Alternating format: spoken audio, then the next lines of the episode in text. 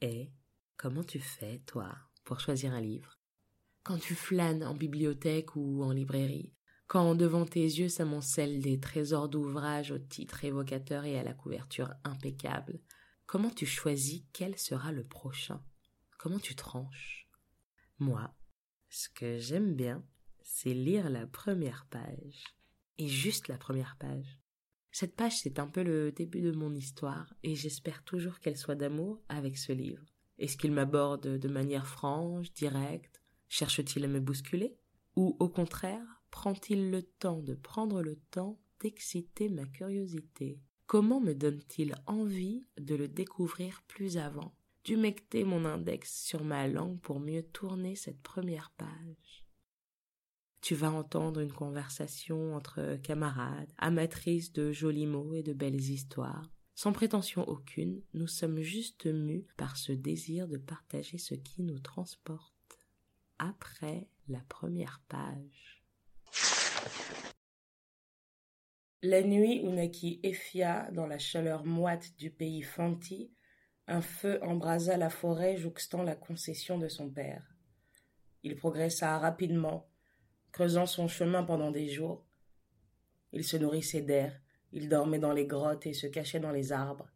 Il brûla, se propagea, insensible à la désolation qu'il laissait derrière lui jusqu'à ce qu'il atteigne un village à Chanty. Là, il disparut, se fondant dans la nuit. Le père d'Efia, Kobe Ocher, laissa sa femme Baba avec la nouveau-née pour aller inspecter les dommages causés à ses ignames, ces précieuses racines essentielles à la nourriture des familles. Cobb en avait perdu sept, et chaque perte était pour lui un coup porté au sien. Il comprit alors que le souvenir du feu qui s'était embrasé puis enfui le hanterait, lui et ses enfants, et les enfants de ses enfants, aussi longtemps que durerait sa lignée. À son retour, quand il entra dans la case de Baba, il y trouva Ephia, l'enfant de l'incendie qui hurlait à plein poumon il regarda sa femme et dit Nous ne parlerons plus jamais de ce qui est arrivé aujourd'hui. Première page de No Home de Yagazi. Pour en parler, je suis avec Jacqueline. Bonjour. Bonjour Jacqueline, comment vas-tu? Très bien et toi? Très très bien. Peut-être pourrais-tu te présenter? Alors donc, euh, bien, je m'appelle Jacqueline, je suis une jeune femme qui vit dans la région parisienne. J'ai une trentaine d'années et je suis d'origine ghanéenne. Ce qui tombe bien puisque l'action se déroule principalement au Ghana. Au Ghana. Bon, alors Jacqueline vient de m'avouer qu'elle n'avait pas terminé le livre. bon, ça va. Il lui, il lui manquait qu'une vingtaine de pages à lire, c'est ça? Une vingtaine de pages, le dernier personnage. Le dernier personnage. Tu veux faire un résumé du coup? Euh, oui, je vais faire un petit résumé. Alors en fait, on, on voyage à travers plusieurs personnages et plusieurs générations où on a euh, clairement deux lignées qui sont bien dessinées. Une donc qui est restée euh, au Ghana et une autre qui a migré avec euh, l'esclavage. Voilà. Donc en fait, au départ, là, cette histoire de feu, le jour de la naissance de Ephia, qui est le premier personnage. Donc en fait, on va suivre la lignée de deux sœurs qui vont avoir deux destins très différents, puisqu'il y en a une qui va rester sur le sol africain parce qu'elle va, oui, ouais, c'est ça, elle va être mariée à un, esclavagiste en fait, blanc, et l'autre qui va être euh, embarqué sur un bateau euh, et être euh, esclave du coup à son tour aux États-Unis. Donc on va suivre et la lignée africaine et la lignée américaine. américaine pour voilà, et la lignée américaine malgré elle, et voir comment du coup ça comment elles évoluent euh, en fonction de leur euh, contexte. Donc Jacqueline, toi qui es ghanéenne. qui est ghanéenne et en plus précisément mes parents sont originaires euh, donc ce sont des Ashanti. Ouais. Les Ashanti sont très très populaires dans l'Afrique de l'Ouest parce que c'est eux qui ont mené le combat jusqu'à l'indépendance l'indépendance avec les Anglais. En plus, on est au mois de mars. Et en plus, on est au mois de mars. Donc, le 6 mars, on a eu l'indépendance du mm. Ghana. Euh, où à chaque fois on a le discours euh, des, Big Six qui, euh, qui ont participé également à l'indépendance du Ghana. On a également Nanan Nkrumah. à chaque fois on le voit, on voit l'image où il, il, brandit son bras et il dit le Ghana est un pays libre pour Mm. toujours. Voilà, et l'image de, de- du dernier bateau anglais qui s'en va. Mm. Euh, et donc oui, ben, sur cette histoire, on se rend compte euh, au départ qu'il y a précisément donc deux ethnies qui s'affrontent, les Fanti Mm. et les Ashanti, Mm. où on voit que les Fanti ont coopéré avec les Anglais pour pouvoir vendre, euh, pour pouvoir attaquer les Ashanti Ouais. et ensuite pouvoir euh, faire du trafic. euh, En fait, il y avait des guerres tribales entre. Il y a toujours eu des guerres tribales Ah, entre. Mais de toute façon, il y a, Il y a toujours eu des guerres des tribales guerres dans- tribales entre tous les peuples du monde entier. Exactement. Et donc là, ils mettent bien l'accent sur le fait que donc les Fanti ont collaboré avec les Anglais pour Mm. pouvoir se débarrasser de l'ennemi. Au bout d'un moment, quand ils avaient trop de prisonniers de guerre, qu'est-ce qu'il fallait en faire? Eh bien, les vendre. Et c'est justement là qu'on on voit bien l'accent qui a été mis euh, sur, euh, sur le premier personnage. Donc, qui. Alors, on ne sait pas exactement ce qui se passe, mais on s'en rend compte au fur et à mesure du Mm. livre. On entend parler de feu, on entend parler d'un bébé. euh, et du mari qui dit qu'il ne faut rien dire. Au fur et à mesure des, des, des, des pages, on se rend compte que cet enfant n'est jamais aimé, Mm. qu'elle est maltraitée par sa mère, Ouais. Même si on se rendra compte un peu plus tard pour quelle raison est-ce qu'elle la maltraitait.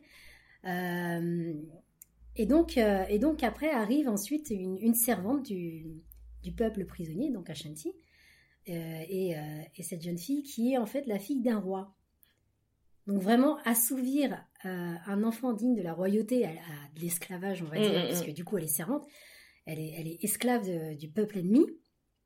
On voit tout de suite qu'il y y a une espèce de rivalité, un non-dit. euh, il y a, comment dire, il y a, hum, il y a un espèce de traitement en particulier parce qu'ils savent en même temps qui est-ce qu'ils ont entre les mains. Oui, mais en même temps, c'est des, des pions. Mais comme, euh, comme tout le temps, tous les enfants euh, royaux, euh, pourquoi ils ont toujours été surprotégés bah Parce qu'en fait, c'est ce qui protège et garantit, entre guillemets, la lignée. Exactement. Donc si on attrape la fille, Ouais. en plus la fille qui le donc pouvoir, le qui a le pouvoir voilà, d'enfanter. le pouvoir d'enfanter qui est le, le pré- le précieux chouchou de son père, ou si on attrape le fils et qu'on le fils aguerri qui est censé défendre son peuple Mm. après la mort de son père, voilà, on sait qu'on tape euh, aux bons endroits. Mm. Et le questionnement qu'avait tout le temps la petite fille en demandant mais quand il y a trop de prisonniers, qu'est-ce qu'on en fait? Mm, en fait? Et puis ce non-dit parce qu'ils savent justement qu'il y a ce trafic qui se fait et la mère qui veut pas lui en parler, qui ne veut pas lui dire, jusqu'arrive au moment où les Ashanti arrivent, les Mm. attaquent et qu'à ce moment-là, bah il y a un flashback qui revient, il y a, y a la mère qui, on va dire, qui devient un petit peu folle, qui voit le feu, donc qui a des souvenirs par rapport au feu, parce que c'est aussi de cette manière-là Parce que ça lui rappelle son histoire. hein. voilà, ça lui rappelle son histoire. Et c'est vrai que le feu est beaucoup, euh, est beaucoup utilisé durant, durant toute l'histoire. Mais en fait, il Le bah, il le dit euh, sur la première page, il parle du feu et ça va être comme un fil rouge euh, jusqu'à la fin du livre et même jusqu'au dernier paragraphe que tu n'as pas lu. Donc en fait, Effia au départ, donc euh, celle qui est euh, élevée par sa mère qui l'aime pas, elle est Fanti et l'autre, euh, celle qui part en Amérique, elle est Ashanti. Ça? Voilà. Mm. Elle est Fanti, et donc on apprend au fur et à mesure du livre que l'une est issue d'un viol. Et donc que l'autre est bien, est donc bien un enfant légitime. Et la seule manière pour que ces deux, ces deux sœurs puissent être, on va dire, euh, identifiées, c'est cette fameuse pierre noire que la mère leur laisse Ouais. en guise d'héritage. Ouais. Du coup, il y en a une qui est, il y en a une qui est perdue euh, en cours de route. C'est celle qui part euh, Aux États-Unis. aux États-Unis. Donc, il y a aussi ce côté perte de Voilà. racines, perte avec lien ta terre. Le seul lien qui lui restait de, de ses origines, c'est cette pierre, et éventuellement, au fur et à mesure, avec la naissance de sa lignée, Mm. ils en perdent même la langue qu'ils avaient. Oui, Et c'est vrai qu'ils se la retransmettent à travers des chants, à Ouais. travers des histoires, des légendes, qui des chants qu'elle ne comprend même pas. Ouais, Voilà. elle chante une chanson à un moment Elle donné. chante elle une chanson à un moment donné, et quelqu'un lui dit Mais tu es une Ashanti, tu ne le sais même pas.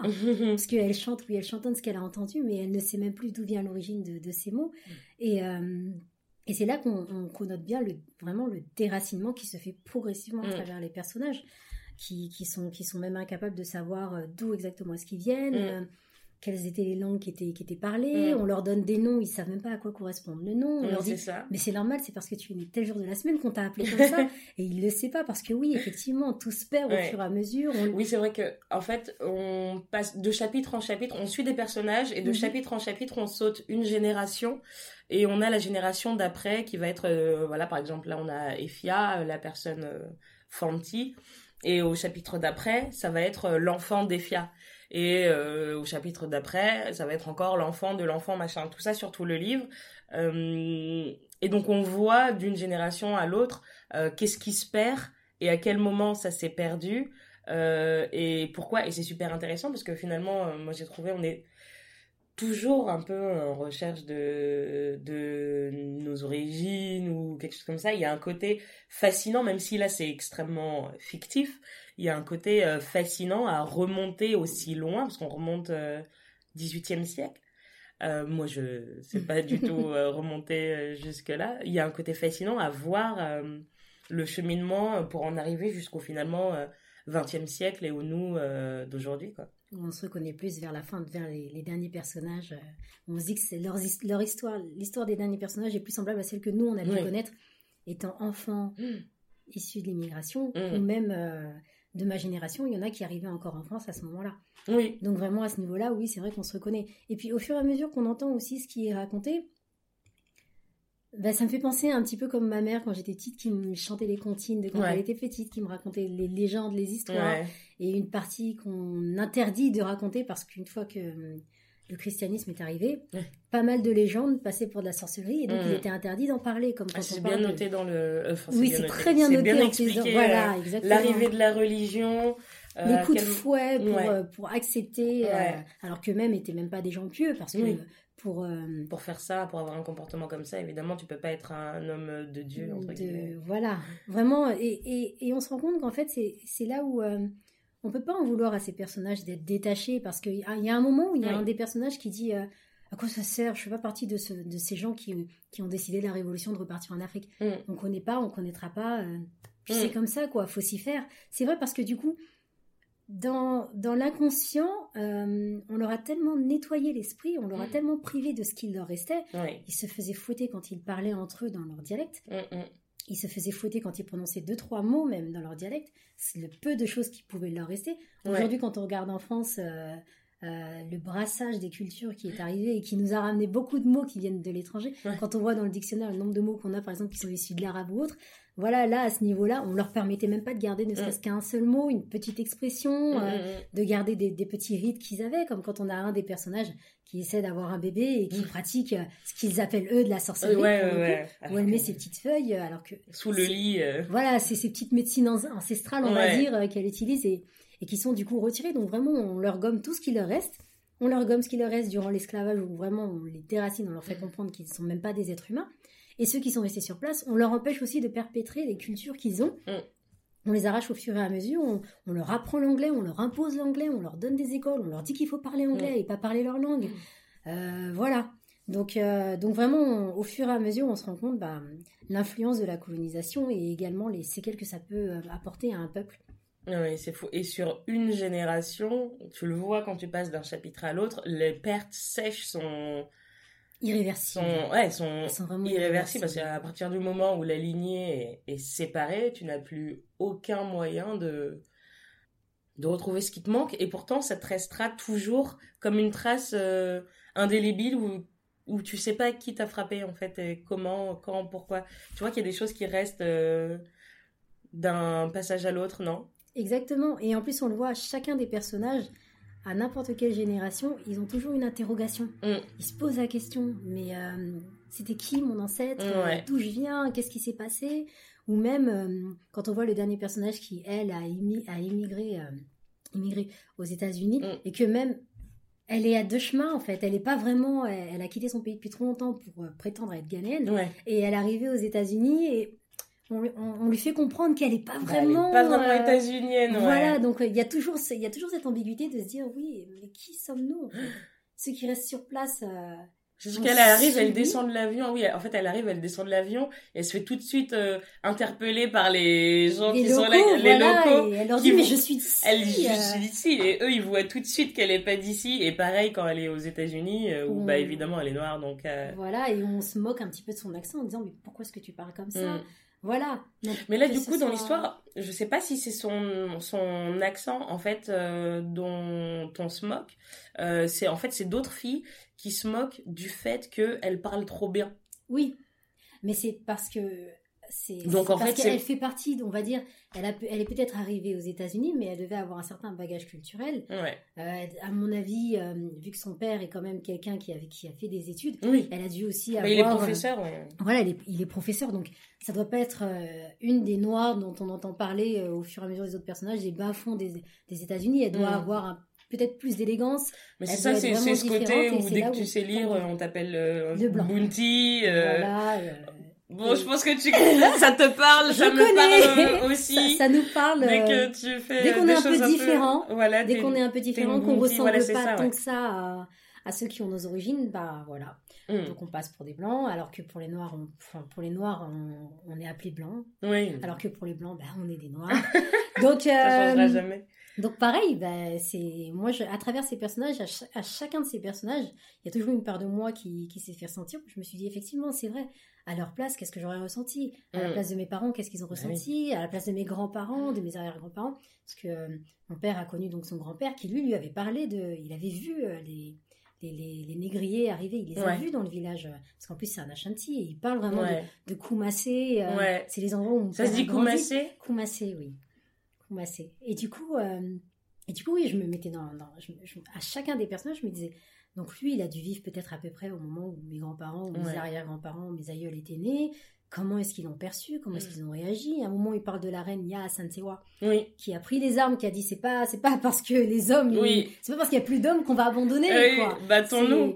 Battons-nous. Et c'est aussi pour ça qu'on dit que les Ashantis sont vraiment fiers, parce que quand même, pour que les femmes prennent les armes pour continuer le combat, alors que les hommes avaient abandonné en disant bon bah ils ont pris ils ont pris le roi euh, One il est parti, donc bon, bah, c'est fini, en fait. Ils ont pris, ils ont pris notre pilier, on va pas continuer à se battre. Et, les elle femmes qui est partie avec son arme et, et son armure, et c'est d'ailleurs dommage parce que euh, son, son, palais a été détruit par, par le ah. feu. Du coup, euh, la seule, le seul vestige qu'on a d'elle, c'est une photo avec son arme et euh, son fusil. Ah non Et sa descendante... Ah, je la connais pas cette photo, j'irai la regarder. Elle est magnifique, tu peux la trouver sur Internet. Et, et, et du coup, nous, on a toujours aujourd'hui les rois, les reines qui ont toujours un grand pouvoir aussi, un grand pouvoir au niveau des influences au Ghana. Mm. Et euh, ceux qui descendent justement de la lignée de la reine. C'est une monarchie encore, je savais pas. Il y a toujours une monarchie euh, très importante au Ghana. Et, euh, et, ce qui est amusant, c'est que celle qui descend, donc celle qui représente Ya Santewa, c'est la seule reine qui marche avec un fusil. Ah ouais? Exactement, parce que tous les rois ont, ont, plusieurs choses en main. Ils ont des bracelets en nez d'or, ils ont leur chapeau avec de l'or, ils ont le parapluie, il y a mm. les danseurs qui dansent la doigt. Il y a tout, tout le petit cortège royal qui mm. accompagne le roi quand il y a des déplacements, quand il y a des rites funéraires et autres, et que le roi doit se déplacer. Il a tout son petit cortège avec lui. Et euh, la seule qui, qui, marche avec une arme, c'est sa descendante. Mm. Vraiment, vraiment pour dire que c'est chez nous, en tout cas, euh, je ne pourrais pas parler pour les autres peuples, mais mm. chez les Ashanti, au niveau de la culture, il y a des choses qui sont ancrées et auxquelles on tient et qu'on veut garder avec le temps. Et euh, j'espère que, qu'importe l'origine de mes futurs enfants, qu'ils puissent pouvoir garder aussi cette trace culturelle qui est vraiment importante, qui est imbriquée. Quand on voit les mariages ghanéens, aujourd'hui, c'est encore toujours très culturel. Avec le kente, qui était le tissu traditionnel avant. Euh, on en parle et raconte euh, l'histoire de. Oui, voilà. Qui parle de leur morceau de kente. C'est vrai qu'à l'époque, euh, très, très, très, très, très lointain, quand on enterrait une personne, on le revêtait avec son kente et il était déposé dans la terre. Mmh, directement comme ça. Directement, voilà. À l'époque, c'était comme ça. Et et les rois portaient le kente, c'était un, vêtement prestigieux avec euh, un code. Euh, il y a des couleurs sur le kente, des motifs, et chaque couleur ont, une signification. Et on le retrouve sur tous les peuples à Caen. Donc euh, il y en a aussi en Côte d'Ivoire, il y en a aussi au Togo. Et, et même aujourd'hui, bah, le kente est porté quand il y a des traditions, quand il y a des mariages traditionnels. Mm. On met le kente avec les couleurs donc, qui vont bien avec. Mm. C'est quelque chose qui a été perpétué. Et et oui, donc dans l'histoire, on voit des déracinements à certains niveaux, mais on voit qu'il y a des choses qui sont vraiment ancrées et, qui ont traversé les continents parce que euh, malgré le fait, par exemple, que moi je suis née en France et que je suis d'origine canadienne, si demain je suis amenée à me marier, les traditions pour ce qui est du mariage sont les mêmes. Ouais. Le, fait d'aller voir la famille, de demander, au, père, Parce que ça, on le voit aussi on le voit dans le personnage. Voilà, on le voit dans le livre. D'aller voir le père, de, demander euh, l'autorisation du père, de faire la liste des dots. Quand on mm. voit que même l'anglais s'est plié à la tradition, qu'il a, payé les, il a payé la dot pour avoir sa femme. Ouais. Il, a, il a remis les cadeaux aux parents, etc. Ça, c'est quelque chose que, malgré les guerres, malgré la séparation, mm. certains euh, Ghanéens qui se, sont, qui se sont séparés de leur terre natale l'ont mm. gardé. On le voit en Amérique aujourd'hui aussi. Les juges, enfin certains juges ont euh, la petite écharpe en. Ah ouais? Oui, la petite écharpe en ça ils l'ont gardé. On voit par exemple qu'il y a, euh, il y a des, des, étudiants, quand ils ont leur diplôme, volontairement, ils viennent avec une petite écharpe en. Ouais, ouais, pour ouais. dire, voilà, euh, voilà d'où je viens. C'est, ça, on, on le voit encore, euh, c'est quelque chose qui se garde. Et, euh, et même, j'ai même l'impression qu'avec aujourd'hui, avec ce qui se passe en Afrique, avec euh, Mm. la conscience qui se réveille, les gens ont encore envie, envie de marquer encore plus. euh, Mm. Puis après aussi, le- puis en plus le Ghana est quand même globalement aujourd'hui un exemple très positif euh, par rapport aux autres pays euh, d'Afrique, euh, rapport à l'histoire de, rapport à l'histoire, cette fête d'indépendance. Euh, le fait que votre président il s'en laisse pas compter, qui remet les gens à, leur place, qui se met pas dans une position entre guillemets de, de dominer, d'infériorité. Euh, qui dit des choses. Mm. Et en plus, c'est dit avec une telle élégance. Oui, c'est ça. Vraiment de débuter son débat en disant Je suis désolée, j'espère que je ne vais pas vexer des gens. je, vais faire- je vais vous faire un petit rappel historique. c'est tellement proprement dit, mais qu'est-ce qu'on peut dire derrière? Voilà, il nous dit Ok, ok, aujourd'hui vous vous plaignez qu'on a, que vous avez des migrants d'origine africaine, mais je, je vous rappelle quand même qu'à l'époque c'était vous les migrants. Ouais. Voilà, on va remettre les choses à sa place et on- place, on, va ouais. vous rappeler qui était qui et on va vous rappeler aussi qu'à la base la puissance elle vient de l'Afrique, elle vient Mm. pas des autres pays. Mais oui. votre puissance vous l'avez établie sur Sur le dos, euh, sur, Sur le sang. euh, euh, voilà. bah ouais. La côte de l'or, je savais pas que ça s'appelait euh, comme ça. Du coup, tout à l'heure, tu parlais, tu parlais d'or. C'est euh, un pays qui a beaucoup d'or dans son sol. ça? Exactement qui a eu et qui a toujours de l'or. Mm. Euh, c'est vrai que tout au début, euh, hormis le trafic, le trafic humain qui a eu, qui a eu au Ghana, il y a eu des Portugais qui sont arrivés, Ouais. des Hollandais. C'est les premiers, les Portugais, non? Je semble. voudrais pas dire de bêtises, Ouais. mais il, il se peut que ce soit les premiers. Et au début, c'était surtout pour le commerce de l'or. Ouais. Et ensuite, quand ils ont voulu dominer et ne plus avoir à commercer et à prendre les terres, Et à prendre directement, bah du coup, c'est là ce où sont les Anglais. ils se coup, sont qui ils se ont- sont appuyés sur les euh, les guerres qui avaient euh, internes euh, au Voilà. pays entre euh, les peuples euh, j'imagine pour les politiques d'expansion euh, comme il y a eu euh, partout où chacun veut grignoter du C'est territoire un euh, éternel euh, renouvellement. C'est comme Ouais. aujourd'hui quand on voit, quand on, quand on veut le, le pétrole d'un pays, Ouais. on fait quoi? On fait la guerre. dans Bah ce oui. Ben, c'est exactement et la puis même après il y a chose. des il y a des pays un peu plus puissants ou alors un peu plus stables qui viennent jeter de l'huile sur le feu pour que euh, toi tu fasses jamais la paix avec tes compatriotes et que du coup euh, ça continue Que cette à... guerre continue et que pendant ce temps-là, des personnes se frottent les mains et, Mm, mm. et- et maîtrisent le pays. Donc au début, c'était comme ça. C'était au début, c'était de la, c'était, euh, c'était une question de, de- c'était, des relations marchandes. ouais Sauf qu'un jour, ils se sont dit pourquoi marchander alors qu'on peut prendre gratuitement ouais. Et la colonisation est arrivée. et C'est Mm. là où le, tout le trafic sur sur l'or est, est- c'est, c'est imposé. Mm. Et, euh, et aujourd'hui, de toute façon, le Ghana est toujours un pays producteur d'or. Ouais. tu me dis ça avec un petit euh, Voilà. sourire. euh, L'or, euh, le cacao. on- on a Ouais, le cacao. Du coup, on voit L'avènement du cacao. du oui, cacao dans a, le livre où il y a une sécheresse. Marrant, ça ressemble du coup à cette histoire de, de la Bible des sept ans de sécheresse, là, non? Enfin, Oui, je connais voilà, pas très très ça. bien euh, Euh, la a- Bible, ben, en fait, vu que mais ça m'a fait penser à ça de loin. les vaches maigres. Ouais, c'est ça, non? Oui, Il y a voilà. un rapport. Mais euh, alors, je sais pas si l'aut- si l'auteur a voulu faire un rapport, mais elle s'est arrêtée au fait que c'est vrai qu'à l'époque, euh, les, les Ashanti, enfin le Ghana était animiste Mm. et il s'arrêtait beaucoup à des prédictions, à des malédictions. Mm. euh, et, et par exemple, quand on voit que que que Kay a voulu se marier donc avec, est-ce que c'est bien Kay, Euh, notre métisse euh, qui a refusé d'être roi et qui s'est marié avec. euh, Ah oui, qui s'est marié, euh, qui s'est marié avec, euh, qui est parti au fond de la forêt là oui, pour se marier avec. Attends, je vais regarder. Ah, parce qu'il y a l'arbre généalogique, mais c'est c'est pas James quand il est parti, c'est James Richard Collins et il est parti avec Ako Akosua parce que Nanaya c'est la Oui, c'est la c'est la hum, C'est la fille la royale du roi, la fille du qu'ils ont roi en- Ashanti, en- euh, enlevée. qu'ils ont donc, marié. voilà, qu'ils euh, ont marié. Et donc, lui, euh, c'était entre guillemets un, un prince avec des deux, des deux côtés de sa famille de lignée euh, royale. Et bon, on va pas tout raconter, mais c'était un- c'était, c'était trop lourd pour ses frêles euh, épaules. Euh, il avait pas envie de suivre le destin qu'on lui avait euh, tracé euh, comme son père. Ouais. Voilà. Et, euh, et du coup, oui, bah, on a bah, ce personnage, en plus, c'est lui, là, il a vraiment le, le pompon, parce qu'il est traité de négrier, il a Oui. du sang blanc, et en même temps il a du sang royal. Ouais. Donc euh, je pense que ça doit être une sacrée cacophonie dans sa tête. Mm. Et le fait de se dire, bah, moi je vais m'émanciper de tout ça à mes risques et périls.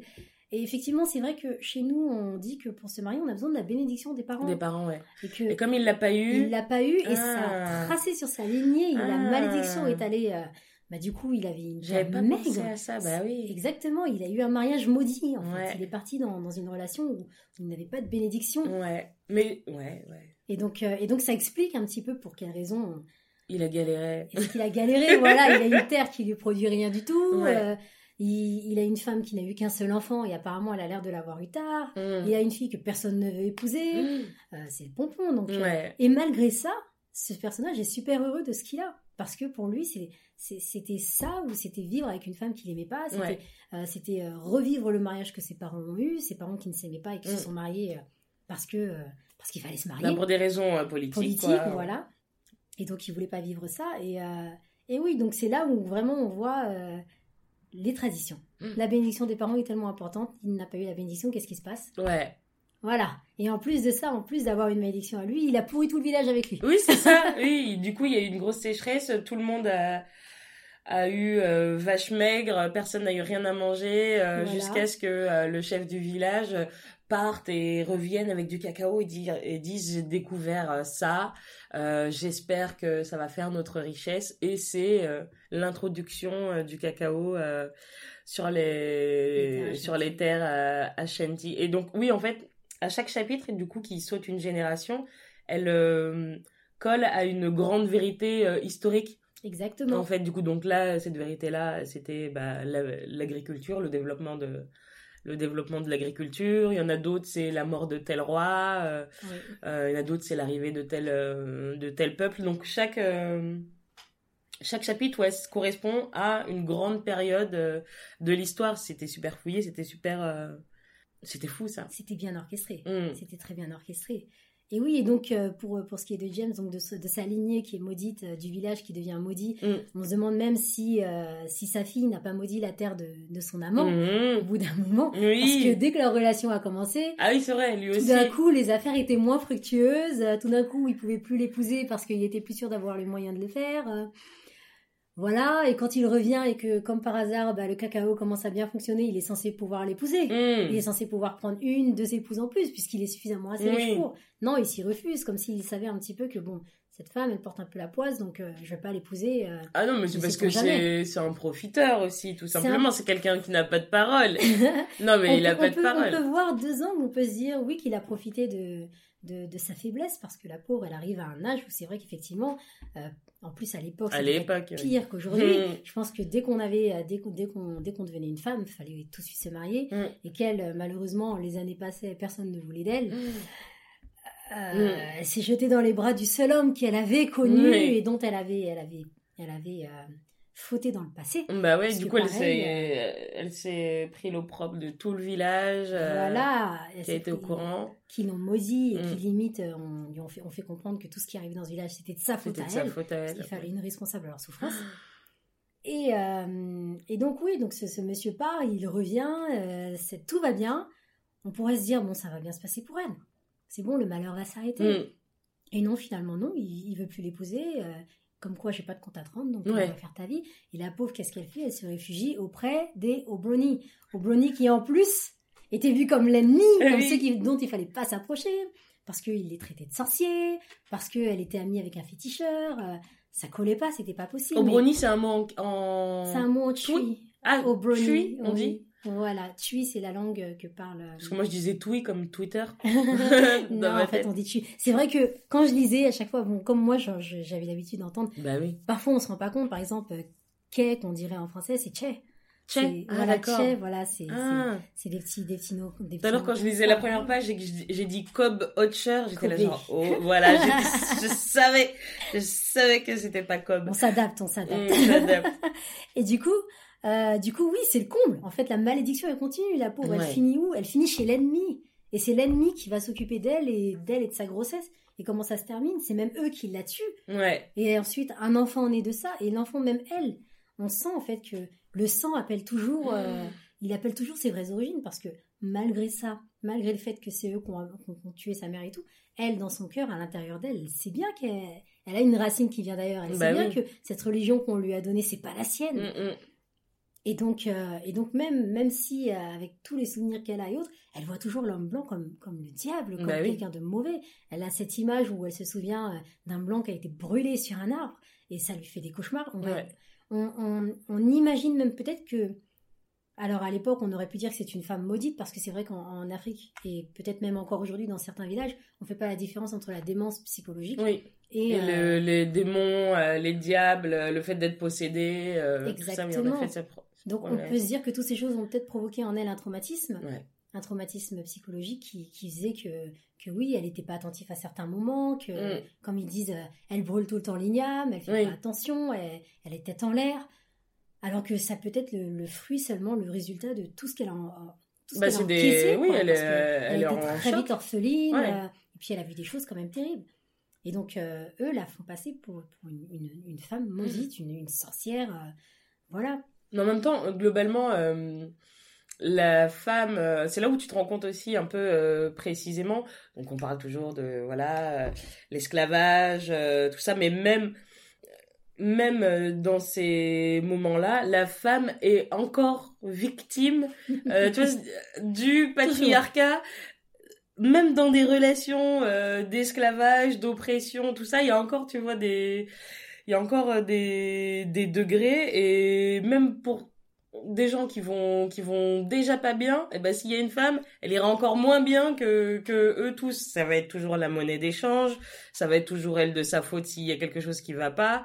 Si elle est si elle est infertile c'est parce que euh, elle aura été infidèle ou quelque chose comme ça si elle arrive pas à avoir d'enfants. famille a euh, une malédiction. Voilà ce sera ce sera toujours de sa faute non, mais vas-y. Hein. Non, c'est vrai. En plus, c'est et c'est vrai et c'est même euh, encore une fois de plus une des raisons pour lesquelles dans le mariage il faut l'accord des deux familles. Si une des familles euh, dit euh, mais non, c'est, ça, ça, existe encore aujourd'hui. Si une des familles dit non, cette famille-là, elle, porte un, mal en elle. Cette famille-là, elle est maudite. On veut pas, on veut pas se mélanger avec elle. Cette famille-là, si ça, etc.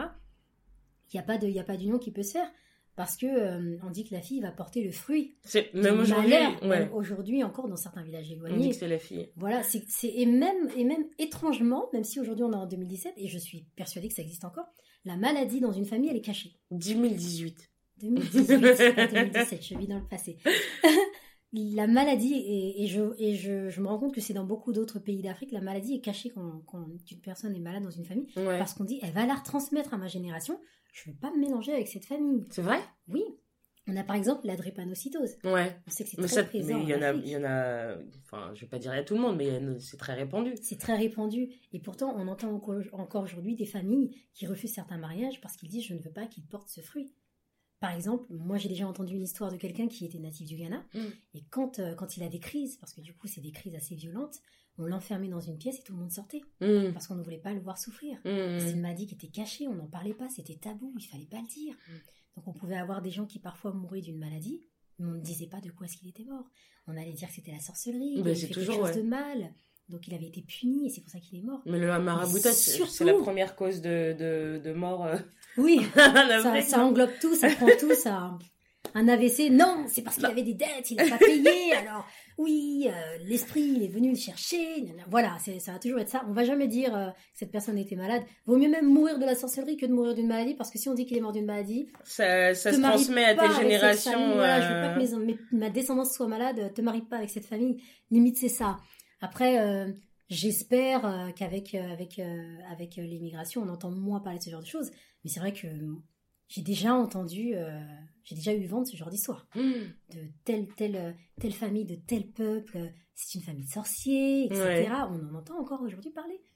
Et vous êtes, vous êtes toujours en bisbille avec les Fanti ou pas? Mmh, Alors, il y a, y a, des mariages Fanti à Shanti, sans problème. Euh, il y a eu euh, énormément d'immigrations qui ont mélangé les peuples les uns les autres. Mais c'est vrai que ceux dont on entend le plus parler au Ghana, en tout cas de mon côté, de ceux dont j'ai le plus entendu parler en France, c'est euh, les Ewe, mmh. qui sont aussi en partie avec le Togo, les Gars, ceux qui habitent dans la capitale les Fanti, les Ashanti. Hmm. Un Fanti peut parler Ashanti, mais un Ashanti ne parlera jamais Fanti. Ah ouais? Vraiment pour dire à quel point les Ashanti sont ancré. Il y a Vous êtes fiers, Ils sont fiers, les Ashanti. Alors, même des gains peuvent parler l'Ashanti, mais l'Ashanti va pas parler gain. L'Ashanti parle Ashanti. Eh.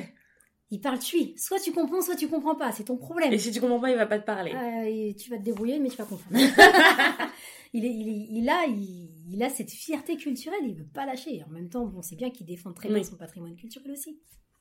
Donc voilà, donc on peut, on peut euh, les, les Ewe, même au Togo, en plus on entend aussi des choses comme ça où des gens disent ah non, c'est des Ewe, on veut pas que les Ewe se marient avec nous, c'est une famille euh, qui porte la sorcellerie, etc. Mm. On entend encore aujourd'hui ce genre de choses. Donc voilà. Et ça se transmet euh, de génération en de génération. génération en génération et je pense qu'au bout d'un moment euh, ça va finir j'espère que ça va finir par s'effacer quand même parce que c'est préjudiciable quand même de se dire on peut pas se marier avec telle personne parce qu'elle est issue de tel peuple c'est quand même triste Oui, oui, c'est triste. voilà Oui, ça, ça nous fait des Roméo et Juliette euh, aujourd'hui voilà Bah aujourd'hui et même à l'époque, hein, c'est présent dans le. même à l'époque si euh, si euh, Che avait annoncé sa, sa, sa liaison ça se serait certainement terminé en Roméo et Juliette hein. il en est Ouais. hors de question qu'il se marie avec quelqu'un qui ne En vaut effet. rien on va dire elle ne Oui. vaut rien parce que il n'y a aucun intérêt à, Il n'y a à aucun intérêt avec. politique à ce que lui euh, se marie avec. Exactement. Alors qu'il était. euh, bon, il s'est marié quand même, mais il l'a pas aimé, il a fait comme il a pu. Mais Ouais. pas forcer les sentiments. Il s'est marié avec cette femme et. Après, il était décrit beaucoup comme euh, lâche, tu vois, quelqu'un qui se laisse Oui, porter. euh. Comme sa mère le disait toujours, sa mère le traitait de lâche. Et ça a peut-être été aussi le déclic de se dire je suis pas tant, tant lâche que ça. Je vais Ouais, vivre ma vie, je vais vous tenir tête. ouais, Bon, il s'est un petit peu enfui, si je puis dire. ouais. Il n'a pas, il a pas vraiment annoncé je m'en vais, il est Oui. parti. Et il s'est fait passer pour mort quand même, ouais. aussi. Bah si, sinon, euh, on l'aurait recherché, quoi. Et on l'aurait obligé à, à faire, à faire ses obligations euh, royales. Il y a une chose qui... hum, Enfin, euh, pas une chose, plein de choses. Est-ce que tu... Je suis je suis pas du tout scientifique. Tu connais l'épigénétique? Non. Qu'est-ce que c'est? C'est je crois que c'est un domaine c'est de la biologie c'est l'ép- l'épigénétique en fait c'est je vais expliquer ça de manière euh, très grossièrement puisque je ne comprends pas tout même vu que je suis pas du tout scientifique c'est la manière dont euh, ton environnement influe sur euh, tes cellules de manière euh, biologique et les modifie soit temporairement soit définitivement D'accord. et par exemple, je vais regarder sur Wikipédia, genre tu prends un œuf de tortue, euh, selon que euh, selon la température dans laquelle il va éclore, ce sera une fille ou un garçon. Et ben ça, par exemple, c'est de l'épigénétique parce que c'est quelque chose d'extérieur qui va modifier intrinsèquement la cellule euh, de de l'œuf de tortue. Ou par exemple, où il y a eu des études sur des souris euh, qui donc ont montré que le stress et les, les chocs, les phobies, tout ça étaient euh, transmissibles de génération en génération. C'est-à-dire que par exemple, ils ont pris des souris, ils, ils les ont euh, torturées, on va dire, hein, ils les ont appris à, à réagir à un stimuli euh, douloureux euh, en les mettant face à une odeur, tu vois. Et ensuite, tu- et ensuite sur les générations d'après, ils ont vu que, alors que les souris bébés n'avaient pas connu leurs parents, sur plusieurs générations, même les bébés réagissaient aux mêmes stimuli de manière stressée. Tu vois, ils mettaient une odeur et ils leur, ils leur mettaient un, un choc électrique, tu vois, donc ils avaient mal. Et donc les générations d'après, quand ils, sautaient, ils sentaient l'odeur, ils étaient en stress, tu vois. Non. Donc c'est pour dire que les traumas se, on sait pas comment, mais les traumas peuvent se transmettre de génération en génération, quand bien même t'as pas connu tes aïeux en fait. On sait pas du tout comment ça fonctionne. Euh, mais moi j'ai retrouvé euh, ça dans le dans le livre parce qu'à chaque fois il y a des gens qui réagissent de manière épidermique à des trucs et ils savent pas pourquoi. Tu vois Mhm. Genre, euh, il, il voit l'eau, il est en stress. L'autre, elle voit un feu, elle sait pas pourquoi, elle est en stress. Elle voit, euh, euh, il voit la police, le gars, il n'a pas eu de problème avec la police, mais il est tout de suite en stress. J'ai j'ai trouvé que c'était, euh, qu'elle montrait bien ça. C'est vrai, c'est vrai, c'est vrai. Donc moi, ça me fait peur. Ça me fait peur parce que je, je, me dis en fait à, à quel point est-ce que tu es ce que tu es? Tu vois ce que je veux dire? Ou alors, enfin, tu vois, quelle part de toi est à toi vraiment? Et quelle part de, de toi appartient à, à ce qu'on vécu, euh, tes ancêtres. Je sais pas, tu vois, de quoi t'as peur aujourd'hui. Imagine, t'as peur des araignées. Mhm. Et ça se trouve, euh, c'est parce que t'as Un ancêtre qui t'as un ancêtre euh, esclave qu'on a jeté dans une fosse d'araignée. Tu vois, j'en sais rien, tu vois. Mhm. Exactement. C'est dingue. Bah, pour, euh, pour l'anecdote, alors après, euh, c'est ce que mon père me raconte, on a le nom, mon nom de famille, donc c'est Karikari. Ouais. Et Karikari, c'était un roi Ashanti. Ouais. Et parfois, les gens me disent, t'as des airs princiers. ben oui, mais c'est vrai, t'as un port. euh, Et je m'en rends pas compte. Mais c'est vrai qu'on me dit souvent, t'as Ouais. un air princier. Alors moi, je dis, oui, mais peut-être que mon aïeul, c'était un roi, parce que Karikari, c'est quand même un nom royal. Ouais. Et ouais, c'est vrai, là, je suis en train d'y penser. Et c'est comme, je- comme j'avais dit également au début, que chaque personnage, même s'ils n'ont pas forcément connu leur ancêtre, il y a des choses, Il y a des choses qui restent qu'ils revivent. et qui revivent, mais vraiment euh, physiquement. C'est là où je me dis, euh, ça, ça fait penser à ce truc-là. euh, c'est un, un, un truc que j'avais lu dessus il y a quelques années. En- du coup, en relisant ça, ça m'est, ça m'est revenu euh, ce nom parce qu'il y a vraiment des choses que même les personnages savent même pas eux-mêmes pourquoi ils réagissent, Mhm. mais ils réagissent. Mais par exemple, on voit, euh, c'est euh, Abna, il me semble, la vieille folle. Abuena, Abna, Abna, Abna, on, on mange, on mange le E. Abna. Ah Abna. d'accord. Euh, il me semble hein, que c'est Abna, si je ne me trompe pas. Abna Collins. Abna ou Ekua. Qui, a, qui fait des cauchemars avec le feu, toujours la Ah femme oui. feu, la femme feu, la femme feu. Elle Mais euh, c'est Acua, non? C'est Ekua. Ouais. Ekua. Ekua. Eh, vous aussi, mais prononcez les vraies lettres. Vous êtes là, là. Les Anglais ont déformé. Ah, Le- d'accord. L'alphabet n'est pas. Ah, c'est pas le L'alphabet est Ah, similaire, mais il y a des petites euh, Ah, d'accord. Ekua. Ekua. Et euh, oui, elle, elle, elle fait des cauchemars avec le feu. Oui. Mais à aucun moment, euh, elle n'a vécu ce que son ancêtre a vécu tout au début de l'histoire. Et ça que Et c'est vrai qu'à la première page, il parle du feu. Oui, Et durant tout le livre, on se rend compte qu'à chaque fois, le feu intervient, le feu intervient. ouais. Sur cette lignée-là, elle n'a pas eu de contact avec le feu. Non. Mais Elle en fait des cauchemars, elle en perd même euh, ses enfants. Ouais. Elle devient folle. Hmm, hmm. Alors que on pourrait dire que c'est l'esprit qui la Mm. tiraille. Et c'est vrai qu'à la fin, elle y met fin quand elle arrive euh, face au fleuve et qu'elle voilà. Et comme elle explique, ces gens n'ont pas connu leur terre, ils ne savent pas d'où ils viennent, donc même quand ils décèdent, ils savent pas où se reposer. L'importance de la spiritualité et de Mm. retourner aux terres, c'est vrai, ce sont des, ce sont des, ça a été des êtres humains errants, et du coup leur âme aussi, elle erre parce que elle n'est pas vraiment sur son sol à la fin. Comme quand elle, euh, quand elle explique qu'elle a jeté le cordon ombilical dans l'eau, Oui, comme ça, si demain elle, elle- elle décède, son esprit saura où, où aller se reposer. ouais. Et que même si on a essayé de leur imposer une religion qui est différente de la leur, leur âme, elle l'a refusée. Oui, c'est Au ça. fur et à mesure. Parce qu'elles âme sent, elles sentaient, je pense, intrinsèquement que la véri- leur vérité était, était était ailleurs, quoi. Voilà. Après, on a la lignée américaine, où eux, pour le coup, ils sont complètement éclaboussés, mais déboussolés. euh. Ils ont aucun Parce que la, repère, la- mais- la trace se perd vite. Euh, la trace, elle est perdue très violemment parce que déjà, la mère qui essaie de devenir avec euh, son, son petit bébé, euh, Ah oui. oui, avec son petit bébé Kojo, donc elle essaie de devenir une femme libre. Ils se font attraper. Malgré tout, elle dit non, mais gardez l'enfant avec vous. Non, Mm. Voilà, elle, elle, elle sait qu'elle va risquer sa vie parce que Mm, mm. si euh, le maître vient et qu'il demande où se trouve l'enfant, qu'elle n'est pas capable de répondre, elle sait qu'elle pourra être, elle pourra être flageolée ou elle pourra être pendue. Flageolé. Flagellé. Flagellée. Flageolé, c'est des trucs qui font Flageolée, péter. euh, Ouais, mais c'est de la nourriture. Flagellée. Ouais. Et, euh, et du coup, euh, ben oui, et du coup, son père en meurt. Mm, L'enfant ne saura jamais qui, qui étaient ses parents. mm. Ouais. De quelle manière est-ce qu'ils ont disparu? Malgré ça, euh, la Ma qui s'occupe de lui, elle lui transmet quand Elle lui transmet deux, trois choses. Voilà, parce qu'elle, c'était, elle a quitté le Ghana, donc elle a gardé encore et, et elle lui parle en tui aussi Ouais. pour que le petit, il n'oublie pas Elle un petit n'oublie peu pas la langue. Elle lui explique euh, d'où est originaire son- de son prénom. Elle, voilà, elle lui, elle lui dit non, notre Dieu c'est celui-là. Ouais. Celui-là c'est le Dieu des Blancs. C'est pas parce que c'est leur Dieu qu'il est meilleur que le nôtre. N'oublie Ouais. jamais qui tu. Elle lui donne vraiment des valeurs purement Ashanti sur ce coup-là. Et, et lui aussi, même lui, son histoire après est beaucoup plus triste parce qu'il est avec une femme qui est, euh, qui est née libre. Lui, c'est, on va dire, un peu un fugitif. Oui, c'est ça.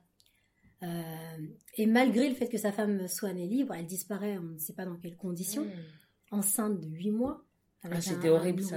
Et voilà, encore une fois de plus, même quelqu'un qui n'est libre continue d'être arraché. Ouais. En fait, ce qu'on comprend, euh, Et parce que même Euh, après, même une fois qu'ils Qu'il est né. qu'ils sont, qu'ils sont, qu'ils sont libres, on- c'est pas pour autant qu'on les reconnaît en tant qu'être humain et que du coup on les traite comme tels. exactement. En plus, euh, au fur et à mesure, pour le coup, euh, là tout à l'heure on parlait beaucoup de la lignée qui est restée au Ghana et, et qui a vu euh, des changements arriver. Mais là, pour le coup de la lignée américaine, des parents esclaves, donc ils sont un qui est mort pendu euh, pour payer son crime, Mm. une autre qui est morte, on ne sait pas dans quelles conditions, un enfant qui, qui est né, euh, enfin qui, qui a échappé à tout ça grâce à une main qui s'est Mm. qui s'est occupée de lui, qui l'a élevé, qui lui a donné des valeurs. Il se marie avec une femme qui est libre, donc normalement on devrait se dire les problèmes sont finis. Les problèmes sont finis. Alors que non, parce qu'une ça loi ne fait passe. que commencer. Une loi passe, sa femme disparaît alors qu'elle est enceinte de 8 mois, il a une famille nombreuse Mm. à élever, il a plus envie de rien, il, il sait plus où aller, ses enfants se marient, il a toujours pas retrouvé sa femme, il a un petit peu perdu le goût de vivre. Et ensuite, bah, du coup, on ne sait pas comment s'est terminé euh, pour ce monsieur euh, son, son histoire. Très mal, je pense. Voilà, certainement très mal parce que, euh, parce que du coup, à mon avis, il devait avoir un pouvoir d'achat, peut-être qu'il passait sa vie dans les bars et autres, parce qu'il décrivent un petit peu quand il part et qu'il boit, boire, boire dans, dans- Ouais, ouais, ouais. dans Donc il perd sa femme, il perd, la- il perd le goût de vivre, il devient un peu alcoolique, il, s'arrête de travailler. Il s'arrête de Ouais. travailler aussi parce qu'il n'en a plus envie. Ses enfants se marient. Mm. Il est temps de partir. Et puis, euh, et puis voilà. Et après, on apprend justement que l'enfant qui était, euh, Mm. qui était dans le ventre de sa mère au moment où elle a disparu, est bien né, né libre. Mm. Et malgré ça, il est fait prisonnier. Bah oui. Donc ça recontinue encore. En fait, il n'y a pas de fin. Sa mère qui se suicide. On a ouvert sa mère pour sortir. Ah oui, c'est vrai, on l'a sauvé. ouais. Quand même, c'est une, une naissance Ah, c'était- ça, c'était un chapitre. euh, Ah, ça, c'était violent. Elle se suicide enceinte. Oh là là. Donc vraiment histoire de dire dans quelle détresse elle devait être pour se dire qu'elle a été une femme libre et, et on ne sait pas en plus quand elle est quand elle s'est suicidée si c'était une esclave, euh, si c'était une prisonnière, on, on ne sait pas dans quelles conditions est-ce Ouais, qu'elle on sait était. pas, mais en même temps, il y a pas. Il y a un livre de Toni Morrison qui parle de ça. Euh... en plus, je, je l'ai tellement offert, euh, je me souviens plus. C'est c'est l'histoire de ça, une, une, euh, une mère qui préfère euh, tuer son enfant euh, plutôt que qu'il connaisse la vie euh, euh, en esclave euh, Mhm. qu'elle elle a connue. Donc, euh, Et c'est vrai que même dans le livre ils en parlent aussi Mm. que des mères essayaient de, ouais. De, de tuer leur enfant pour éviter qu'ils vivent ce qu'ils vivent ou les cacher, les, Mm, mm, mm. les étouffer pour pas qu'on les entende pleurer. Et oui, et, et du coup ce personnage qui, qui a quand même une histoire assez triste de vivre, de- d'être né d'une mère morte, qui est né libre et qui se retrouve malgré ça euh, prisonnier et avoir une dette à payer à, à quiconque quoi. Et Ouais. vivre dans, dans des mines de charbon. Alors lui, on va dire qu'il s'en est un peu mieux, il s'en est un peu sorti dans le sens où il était quand même costaud physiquement Ouais. et que et que il s'est Bah, ça l'a sauvé, ça l'a euh, sauvé, ouais. ça l'a sauvé et puis comme il avait des bonnes valeurs, il, il a aidé quelqu'un à un certain moment et cette Mm. personne lui a été redevable et- Mm, mm. et ça l'a sauvé aussi. Euh, mais au fur et à mesure, même ce personnage, on voit qu'il qu'il a pas, il est déboussolé parce qu'il se pose des questions sur son identité, Mm. sur ce à quoi auraient pu ressembler ses parents. Il sait pas vraiment qui il est. Il a perdu sa petite amie suite à une dispute. Il ose même pas aller la revoir, euh, la recontacter. Ouais. Même quand il est libre, il ose même pas la contacter. Ouais, euh, pff, foutu pour foutu. hein, euh, la vie sera ce qu'elle sera. Et, euh, et il a quand même beaucoup de chance parce que l'ami qu'il s'est fait quand il, a- quand il était dans ces mines-là, euh, sa femme l'a encouragé à retrouver son épouse, Mm. ce qui lui a quand même permis de fonder une famille Mm, mm. après. Et la lignée continue. Donc ensuite, il a euh, sa petite fille.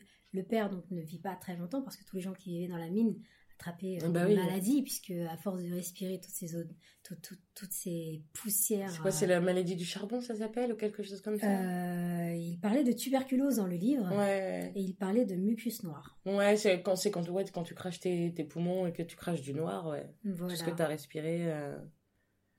Donc il n'avait pas vécu longtemps, que sa fille. Donc après on se dit bon ça va bien repartir. parce que- Mais en fait, le truc, c'est que ça ne peut jamais, ça, ne- ça ne peut jamais bien repartir, puisque euh, à quelle que soit l'époque, t'as un mur euh, de blanchité face à toi qui te qui t'arrête, qui te stoppe net. Donc Bah. même si t'as avancé un petit peu, euh, soit on te reprend et on te remet à la ligne de départ. départ, soit on te, tu vois.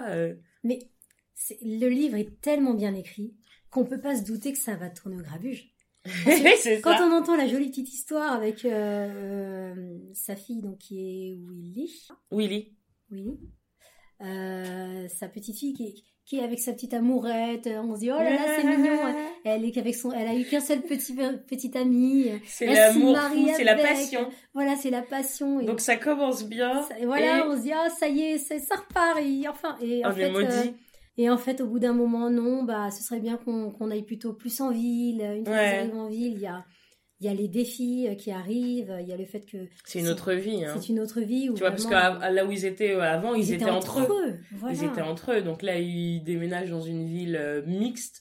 Donc forcément, ça devient des agressions euh, racistes tous les jours, alors que ils avant, pas vécu, ils étaient hmm. certainement pas prêts à le vivre.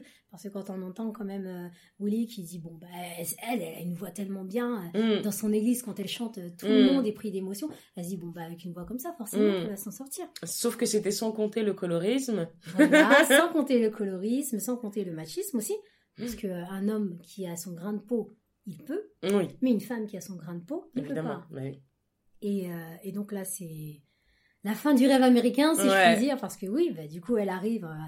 Ma voix. Je vais détruire euh, tout New York. euh, Je vais À mon avis, elle devait se voir en haut de l'affiche. Ouais, La pauvre. en lettres et, d'or. et ça n'a pas été le Mm. cas. Alors que, et c'est là où tout de suite, elle a pris conscience en voyant son mari. Ah oui, parce que son mari, lui, il passe pour blanc. Voilà, Du coup. parce qu'il est clair, elle a jamais fait. C'est quand ils étaient entre eux, Bah, c'était pas une nuance. C'était pas une question. Voilà, Ouais. c'était pas quelque chose qui l'a marqué. Elle s'est posé la question au début, il lui a dit non, je suis noire, et puis Mm. fin. Et puis C'était pas la peine d'en discuter. Ouais, sauf que quand ils ont déménagé euh, chez les blancs et que lui, il est passé pour blanc, ça a été une autre histoire pour lui. Exactement, avec ses yeux clairs, son teint clair, bah là tout de suite, lui il s'intégrait plus facilement. Ouais. Alors c'est là que les, pre- les premiers malheurs ont commencé. Fallait pas qu'il soit vu avec elle. Mm. Il avait plus de chances qu'elle, il travaillait plus facilement, il gagnait beaucoup plus qu'elle. euh, à mon avis, il a dû être tenté aussi par le monde extérieur de se dire bon bah effectivement euh, métro boulot dodo c'est pas trop ça. Mm, mm. À mon avis, il devait être charmant parce qu'il est décrit avec des yeux clairs. euh, Tout de suite. Tout de suite, voilà, donc ça passe un peu plus. Ouais, euh, ouais, ouais. Et donc sa femme, c'était du coup de sa femme dark, si- dark skin là, c'était devenu un peu un boulet quoi, Exactement. qui l'empêchait de. Donc il rentre tard, il sent l'alcool, Mm. jusqu'à ce fameux soir où, euh, là où elle fait le ménage, elle, elle se retrouve nez à nez avec lui, Mm. Accompagnée, lui accompagné avec des blancs et Mm, pas avec mm, des mm. noirs. Je pense qu'à mon avis, dans sa tête, ça a dû lui faire un petit peu comme un coup de couteau de se dire, euh, ben, mon mari, au fait, il n'est pas avec les siens. Ouais, ouais, ouais. Et ben surtout quand il est quand il siens, est il quand est il est dans ce monde-là et qu'il la bar. croise.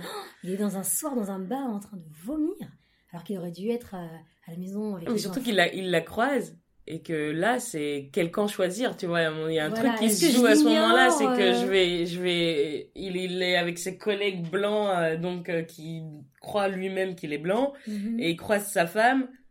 Et donc c'est là où ça bascule et où il doit faire son choix entre une vie ou l'autre parce qu'il peut pas, il peut plus retourner en arrière quoi après ça. Exactement. Est-ce qu'il continue de, de jouer à l'usurpation ou est-ce qu'il va vraiment s'assumer et, et en payer les conséquences qui vont après? Et il y a cette scène très malheureuse, Mhm. quand même assez gore, euh, où on voit clairement qu'il a fait son choix. Ouais. Et pas de la plus belle des manières en plus. Et donc elle décide de mettre fin à cette relation et là on se dit mince, ça recommence. en fait, ils vont jamais y arriver.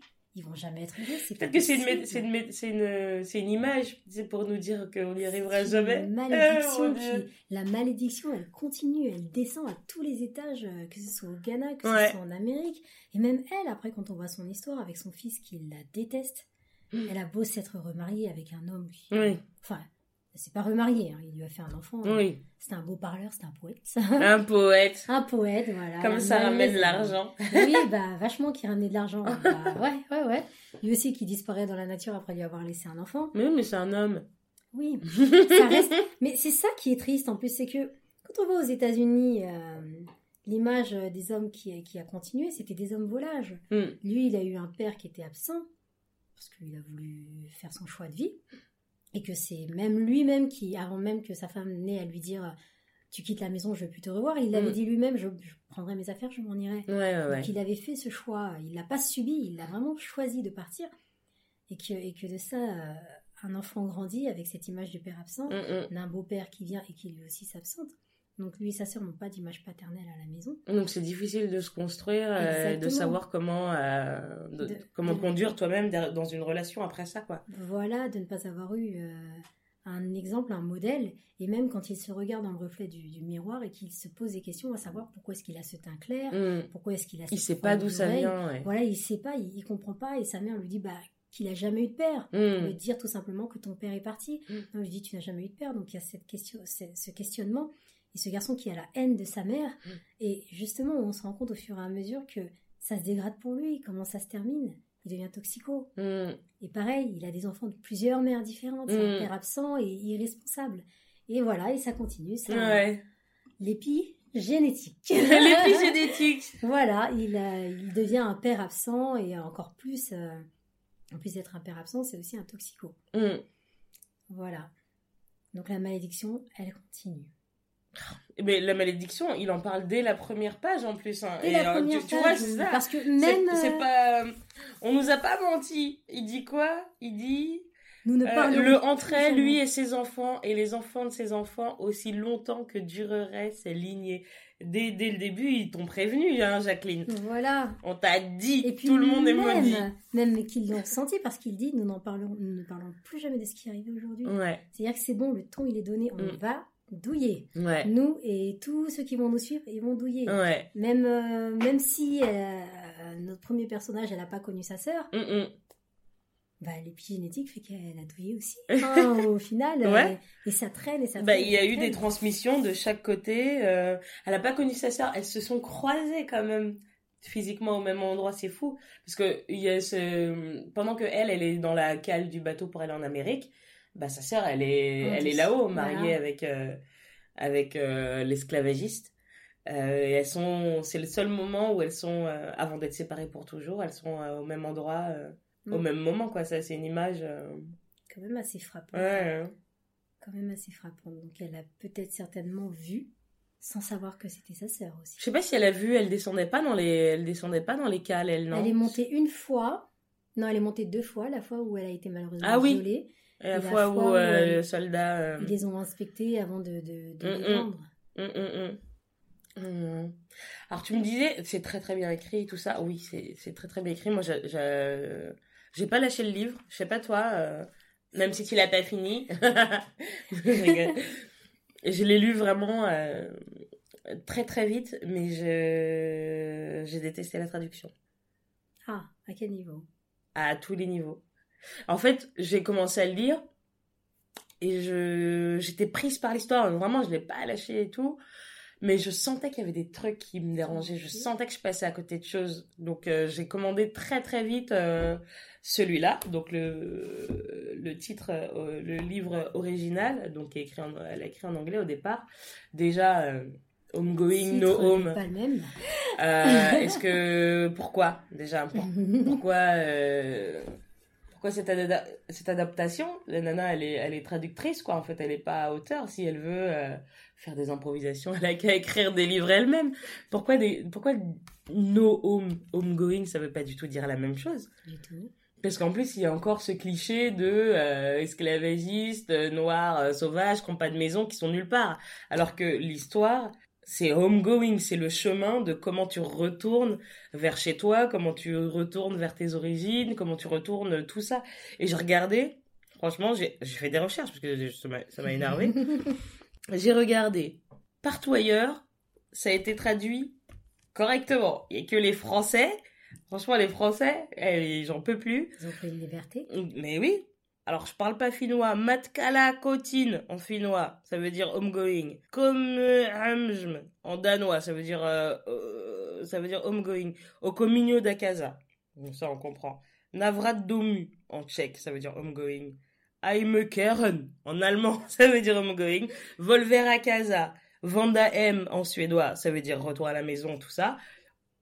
Et la française, elle se dit non, euh, moi, je vais plutôt dire que ils ont pas de maison. Je préfère. Mais pourquoi?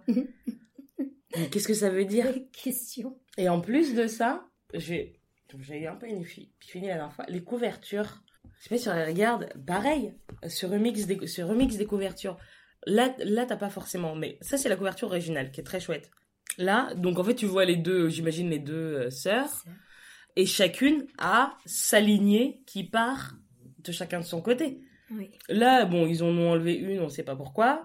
Les lignées, eh ben, elles vont nulle part. Enfin, symboliquement, ça veut dire quelque chose, que tu vois, euh, t'as les, t'as les tiges de fleurs qui partent de chacune des sœurs, et ensuite ça se construit, elles sont séparées, mais tu vois, euh, un enfant, un enfant, un enfant. Là, tu vois qu'il n'y a pas de racines. Alors Mhm. que là, il y a des racines.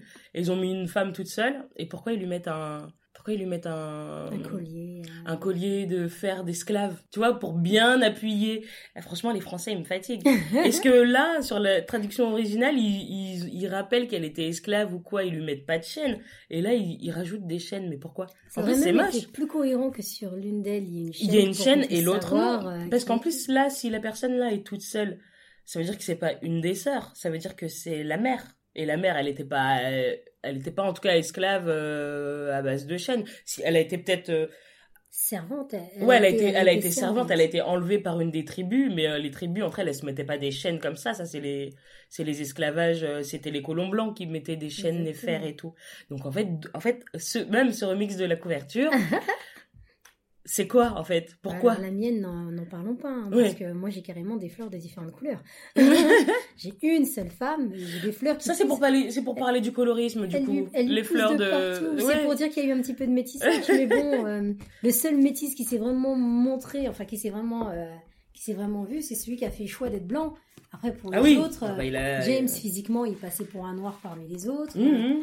On l'a jamais appelé au brownie, donc euh, Non, mais attends.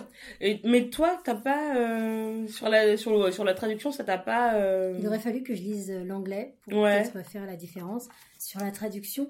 En soi, Bah, en fait, moi, il y a plein de choses. En fait, euh, pourquoi j'ai j'ai co- j'ai commandé le truc en anglais assez rapidement? Parce que tu sais, arrivé au moment, genre une cinquantaine de pages, euh, il y a un personnage qui raconte une histoire, je sais pas quoi. Et en fait, euh, tu sais, c'est quand elles sont, c'est au tout début quand elles sont dans le bateau.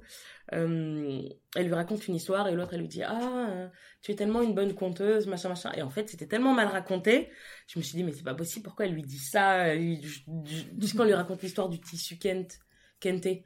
Mhm. voilà. Je me dis, mais c'est mal raconté, pourquoi elle lui dit que c'est une bonne conteuse et tout? Je lui- Et comme ça faisait des pages et des pages que, que je sentais que les mots, ils étaient pas justes, je me suis dit, allez, je, je, je commande le livre euh, en anglais. Donc, je l'ai quand même euh, terminé parce qu'il a pris une semaine, euh, il est une semaine à venir. Et donc, je l'ai relu. J'ai, j'ai pas relu en entier, j'ai, je l'ai relu jusqu'à, jusqu'à Kojo euh, et Anna. Et en fait, c'est très très mal traduit. En fait, c'est très très mal traduit. Il n'y a pas eu de. Et en fait, au fur et à mesure, j'étais pas énervée quand je le lisais en français, mais du coup, quand je l'ai relu en anglais, ça m'a énervée parce qu'en fait, je voyais toutes les nuances que j'avais pas. Déjà, la langue très poétique, très, je sais pas, très musicale, le choix des mots, c'était pas le même.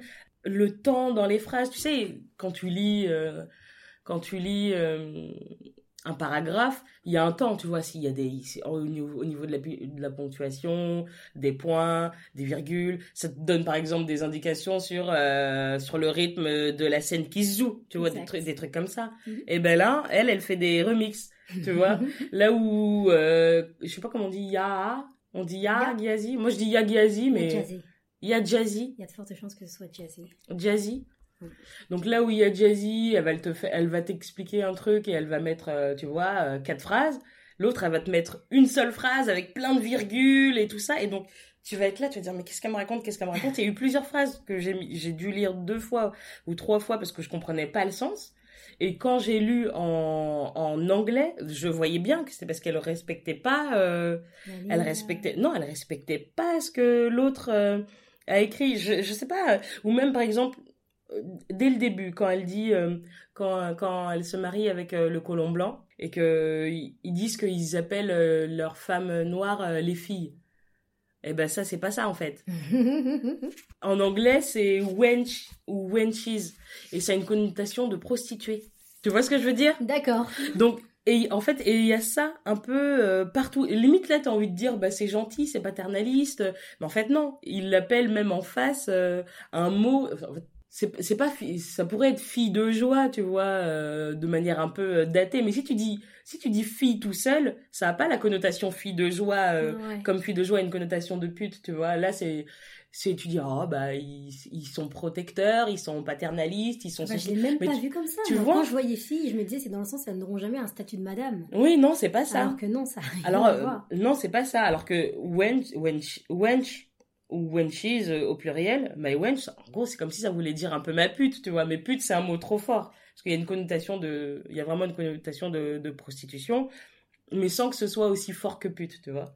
mais c'est traduit par fille. Donc d'un coup, tu vois, ça t'enlève une dimension Mhm. à, à l'histoire parce qu'il l'appelle, il les, a- il les appelle comme ça en face. Tu vois, ça t'enlève aussi un truc un peu de violence euh, qu'elles ont subi et ça, adouci, hein, tout, tu vois, c'est vachement adouci. Ou même un truc à un moment donné, euh, tu vois, je sais pas pourquoi, il y a hum, un mec qui ramène, euh, il ramène une fleur à sa femme là, tu vois, avant qu'elle disparaisse, tu vois, elle est enceinte. Mhm. Tu vois, genre, il elle est là, genre, Mhm. et lui dit, il lui dit, euh, tu sais, il est tout romantique et tout, il dit, bah tiens, je t'ai apporté une fleur. Elle, elle traduit, je t'ai acheté une fleur. Tu vois pourquoi est-ce qu'elle met l'accent Sur, le fait qu'il est venu et qu'il a acheté une fleur? Quand, tu fais un cadeau à quelqu'un, tu dis pas, je t'ai acheté ceci. Il dit, je t'ai apporté une fleur ou je t'ai amené une fleur ou je t'offre.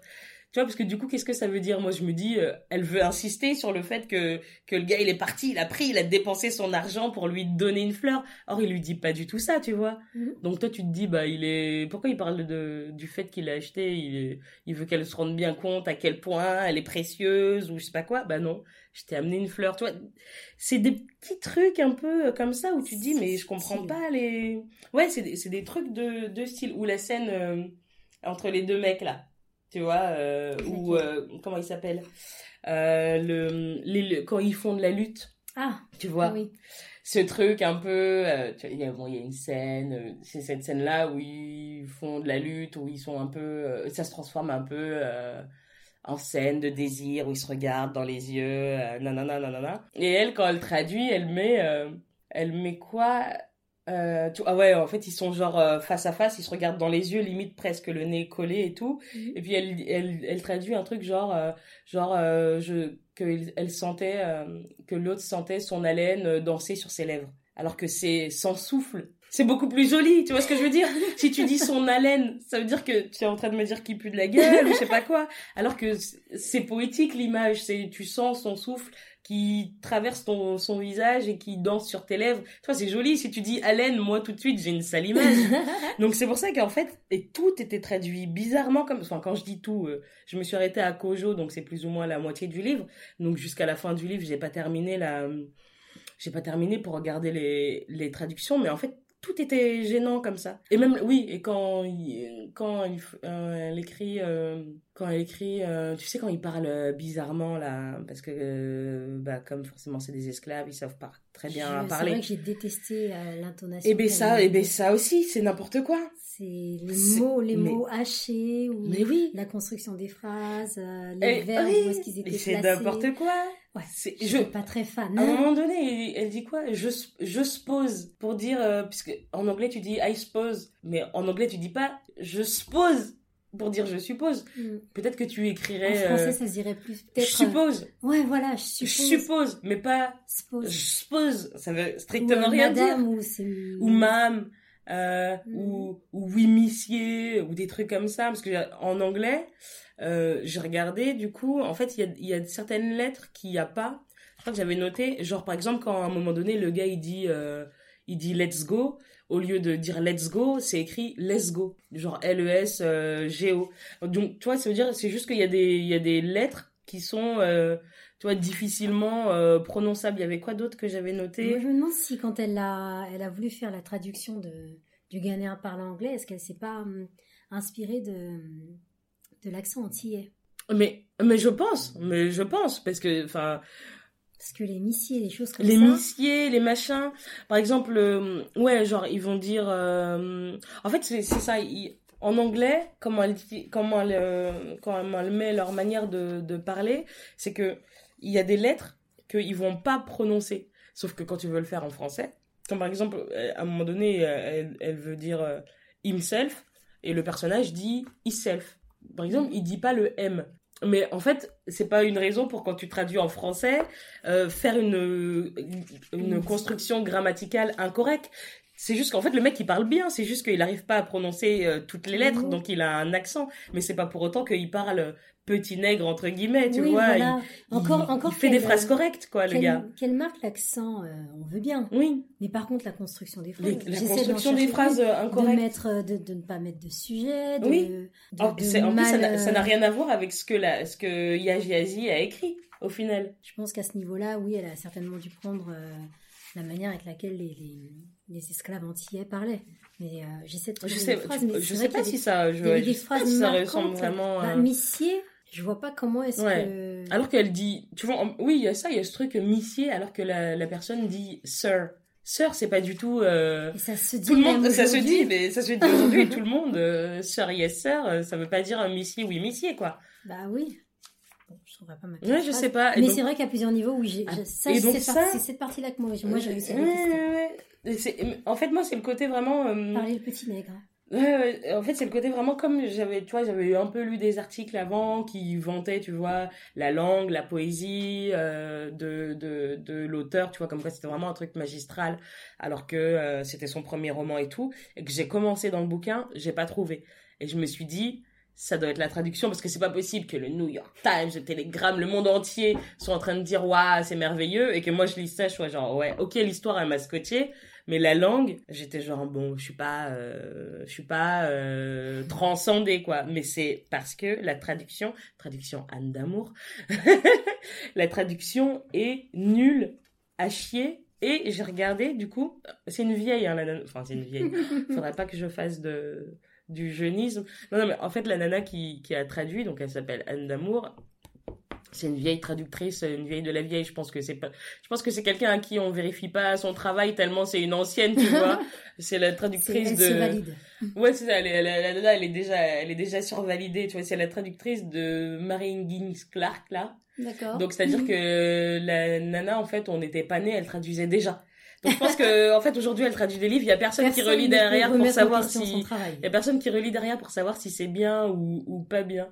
Et j'avais regardé, euh, enfin, le podcast d'avant avec euh, Héloïse, on parlait de, de livres et euh, elle me disait qu'elle avait bien aimé, genre, euh, euh, qu'elle avait beaucoup aimé le, le dernier livre de Chimamanda Ngozi Adichie, Americana. Et moi, j'avais pas aimé, enfin, j'avais bien aimé l'histoire, mais j'avais pas aimé. Et je viens de regarder, c'est la même personne Ah bah voilà. qui a. Et franchement, je, je pense que je suis allergique à, je suis allergique à sa plume ou je suis allergique à ses traductions parce que du coup, je me dis que je, que Americana, je vais le commander en, en américain euh, maintenant parce que là, pareil que pour No Home, j'avais lu l'histoire. Tu l'as lu toi? Non. J'avais j'avais lu l'histoire, euh, j'avais trouvé ça euh, chouette. Et je trouve que c'était intéressant parce que euh, c'est une histoire d'amour. C'est une nana, c'est une Nigérienne qui va vivre aux États-Unis, tout ça. Ça suit ses histoires d'amour, de travail, tout ça.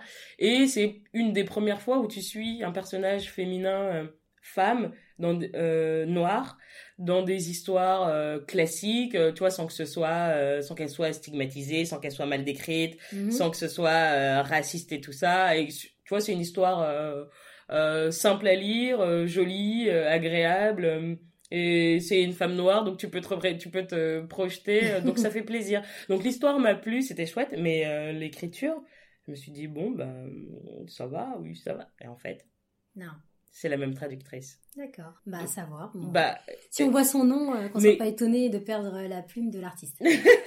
mais, mais enfin, tu vois, je trouve ça, je trouve ça énervant. Moi, j'ai pas envie de devoir commander le livre en anglais, euh, parce que c'est quand même un effort, tu vois, de, je sais pas, mettez-nous même de des, devoir le relire deux fois. devoir le relire et deux de fois. et de voir tout le. Et surtout de perdre. Parce qu'en en fait, t'es, au- t'es, pas auteur, t'es traductrice en fait. Traduit, l'auteur, elle a voulu me donner quelque chose, et toi tu décides que tu l'enlèves. Moi, ça m'énerve. Enfin, je sais pas, je. je, je, je suis contre Anne d'amour. On va là, manifester, on va aller voir Anne d'amour, on va lui dire tu veux plus ça? Non. On change. Non, mais ou alors. euh, Ça aurait peut-être été elle peut prendre bien. sa retraite, je sais pas. hein. Mais ça aurait peut-être été bien si la, la traductrice, par exemple, elle était d'origine ghanéenne. Bah oui.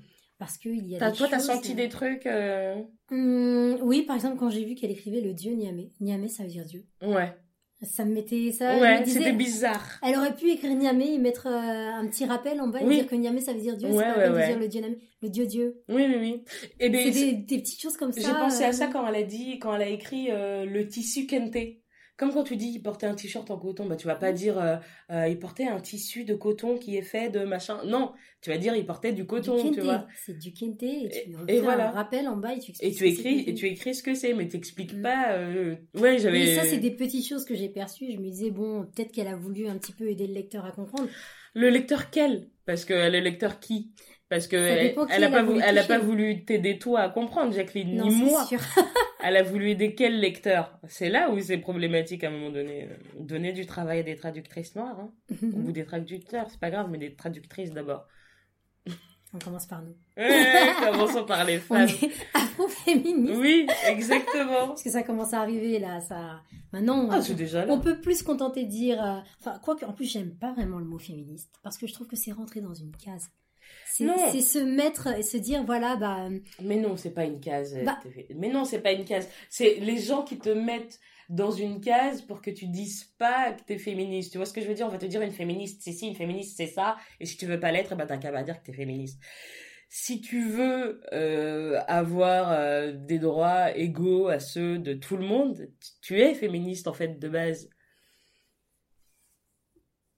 T'es pas d'accord ça se discute ouais ça se discute parce qu'une fois j'ai eu quand même un homme en face de moi qui me dit moi je suis pas féministe hein, donc il y a pas de raison que vous soyez féministe. Je dis ouais effectivement c'est vrai. Après on n'a pas nous on est obligé de combattre pour avoir des choses qui sont censées Mais être oui. normales. Mais Nous oui. on vous les donne c'est acquis. Mais oui. Donc, et après, c'est vrai qu'en même temps, je réfléchissais, je me disais, oui, il y en a même des temps, choses, lui, il est pas, il y a, est il y a pas. des euh, choses sur lesquelles, sur lesquelles euh, je comprends même pas qu'on ait à discuter. Un enfant, ça se fait à deux, donc ça s'élève à deux. Donc on change ses couches à deux, euh, on, lui, on lui fait son bain à deux, on lui donne le biberon à deux. C'est des choses qui se discutent pas. Donc Oui. je comprends même pas qu'aujourd'hui, on soit obligé de dire on veut l'égalité à ce niveau-là. Oui, mais sauf que c'est, oui, mais Au sauf que dans les, on rend dans les dossier faits, dans les mêmes, dans les Ouais, mêmes mais- conditions qu'un homme. Pourquoi est-ce qu'on doit se bagarrer pour Parce que dans les faits, c'est pas ça. À partir du moment où dans les faits, c'est pas ça, tu peux pas vivre dans ton monde idéal et dire normalement ça devrait, donc euh, je devrais pas le dire, tu vois aussi. Il y a de ça. Hmm. Ouais. Parce que- parce que- Et puis le féminisme de l'époque, c'est pas le même qu'aujourd'hui, parce qu'on a aussi. quand De quelle même- époque? De, à l'époque euh, autant de autant de autant où les femmes pouvaient pas voter ou le- Oui. autant où les femmes pouvaient pas travailler elles viennent de beaucoup plus loin aujourd'hui on a des femmes qui se baladent euh, seins nus on sait même pas ce qu'elles veulent et elles se prétendent être féministes moi j'ai pas envie d'être défendue par des choses comme ça quoi Mais oui, mais il y a plus, il y a plusieurs féminismes. C'est là aussi, il y a pas, oui il y a pas un. mais c'est vrai qu'en général les gens ne féminisme. s'attiquent pas à se dire qu'il y a plusieurs féminismes pour eux c'est une case c'est oui. tu rentres ou t'en sors Mais Et- du coup, ça veut c'est dire, pour cette raison que bien je, sûr, je me bats pour mes droits pour bien euh, sûr. Déjà en plus Mais ça veut En aussi dire que tu, femme, en tu plus, te je suis une soumets. femme noire, donc ça veut dire qu'il faut que je me batte Ouais. pour deux raisons. Bah oui. Il faut que je me batte pour le fait que quand je dis euh, que j'habite toute seule, que quand j'ai un pépin, euh, que je dois me réparer moi-même des trucs. T'es sûr que tu sais faire? Ben oui, pourquoi pas. J'ai des mains, euh, j'ai des pieds comme toi. Euh, oui. Je peux tout faire. J'ai peut-être pas la même force physique, ok, mais euh, je peux tout faire comme toi. Si t'as une force physique, Jacqueline. Bon, j'avoue quand même que quand j'ai soulevé le chauffage, j'ai eu 7 kilos, je l'ai senti. Là. Mais alors, mais tu l'as fait ou pas? Je l'ai fait, j'étais Bah, fière voilà. de moi, mais je l'ai senti quand même. Mais, non, mais c'est juste que moi, je pense qu'il faut, faut pas euh, répondre à ce sur quoi euh, on t'attaque, tu vois. euh, tu sais ce que tu es. Si on te dit les féministes c'est comme ci, les féministes c'est comme ça, tu, tu dois pas laisser les autres te définir. Et parce qu'en fait, ils ont une mauvaise définition de ce qu'est une féministe.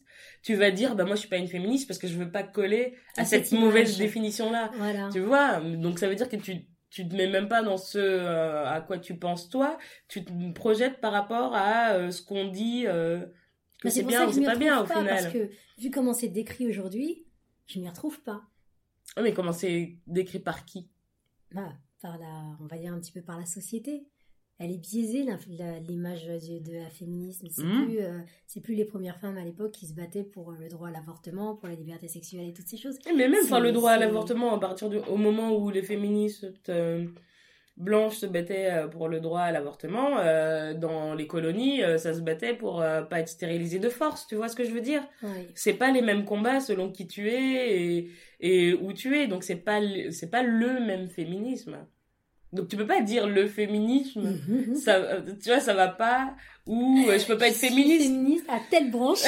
je suis féministe à temps partiel Mais, euh, je suis féministe de l'île de France, d'origine afro. mais oui ben oui Voilà, et ça se décide. t'es t'es Et je fais partie de la catégorie socio-professionnelle afrodescendant cadre et, mais je oui. suis, et voilà, et je rentre dans cette case. mais oui faut se défendre à tous les niveaux. Bah, Aujourd'hui, je me rends et même je le vois avec mon petit frère, ouais et je me dis que ça, avec mes neveux aussi, euh, parce que j'ai des neveux qui ont chacun trois origines, je ouais me dis même eux, alors eux, la bataille elle va être encore plus puissante, parce qu'ils se retrouvent. Alors il y en a un qui est ghanéen, qui est euh, français et qui est antillais, Hmm.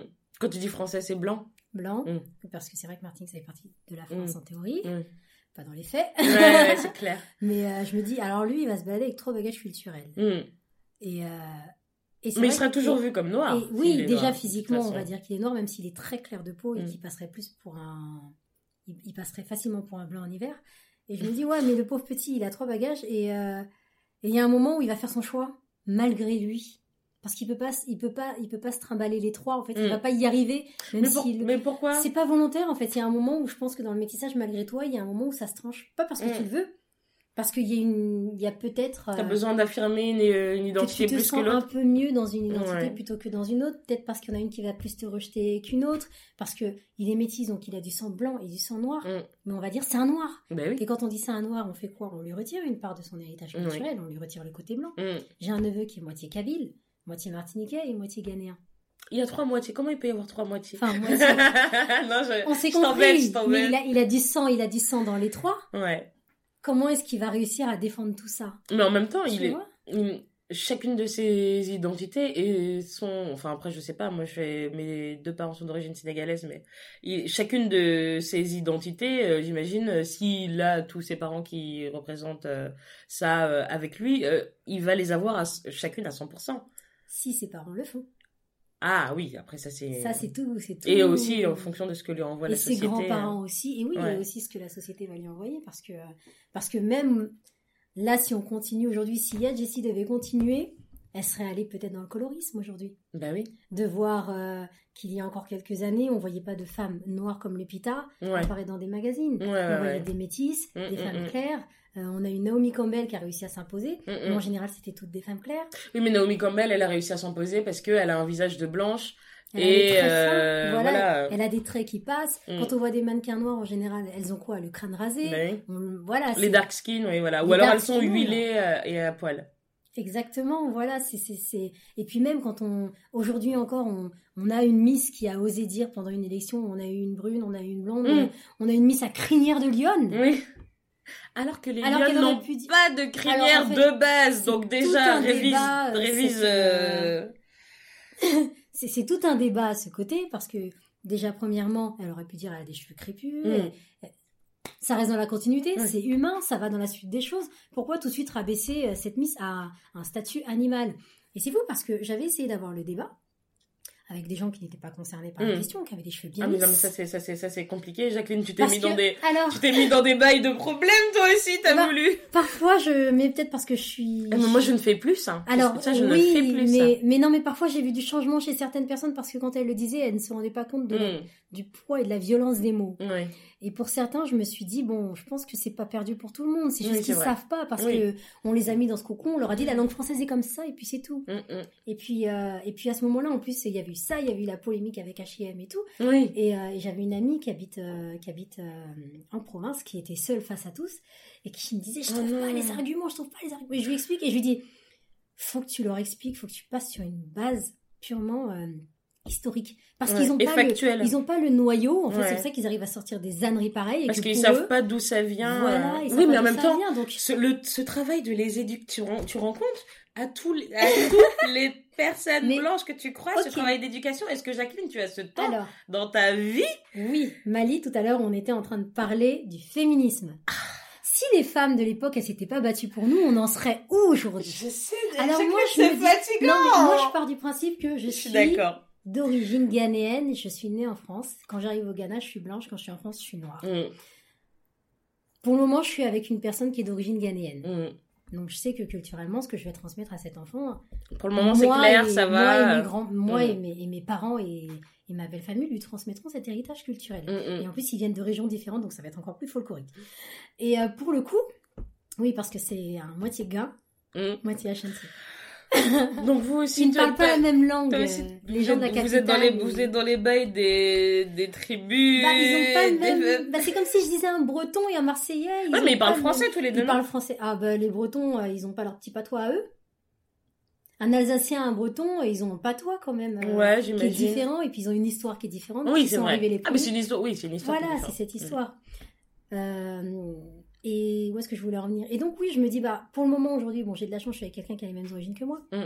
Plus tard, on ne sait jamais. Mm. Si je ne suis plus avec lui et que je suis avec une personne d'une autre origine. Ouais. qu'est-ce que je fais? Je, je dis à mon enfant, ben non, t'es métisse, tu fais avec. Si les gens ils disent que tu t'as des cheveux de, de, de mouton, bah tu fais avec. Mais non, c'est pas, Non. une... non, c'est pas Mon une histoire. petit, non, c'est pas, t'expliquer. c'est pas une fait- histoire de faire avec. c'est- de qui, c'est de pour qui est-ce que tu prends le temps? Ça, c'est pas, ça Parfois, en je me rends compte qu'il y en a y en a qui, y en a qui sont maladroits. Ouais. C'est pas de la méchanceté, c'est de la sûr. maladresse. Il y en a, bon, c'est foutu pour foutu, tu Mm, tu peux pas discuter avec eux parce que la langue française, elle est comme ça, t'es pas content, tu rentres chez toi. Sauf que chez toi, c'est chez moi. c'est clair. Voilà.